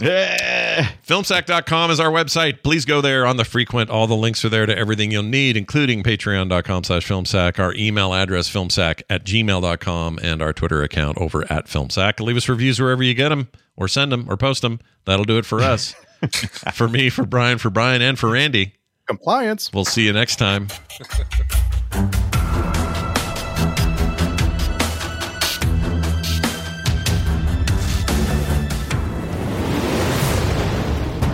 This show is part of the Frog Pants Network.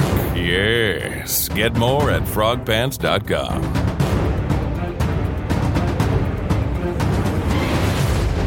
Do you have a back door? Mm-hmm. Oh my god. Oh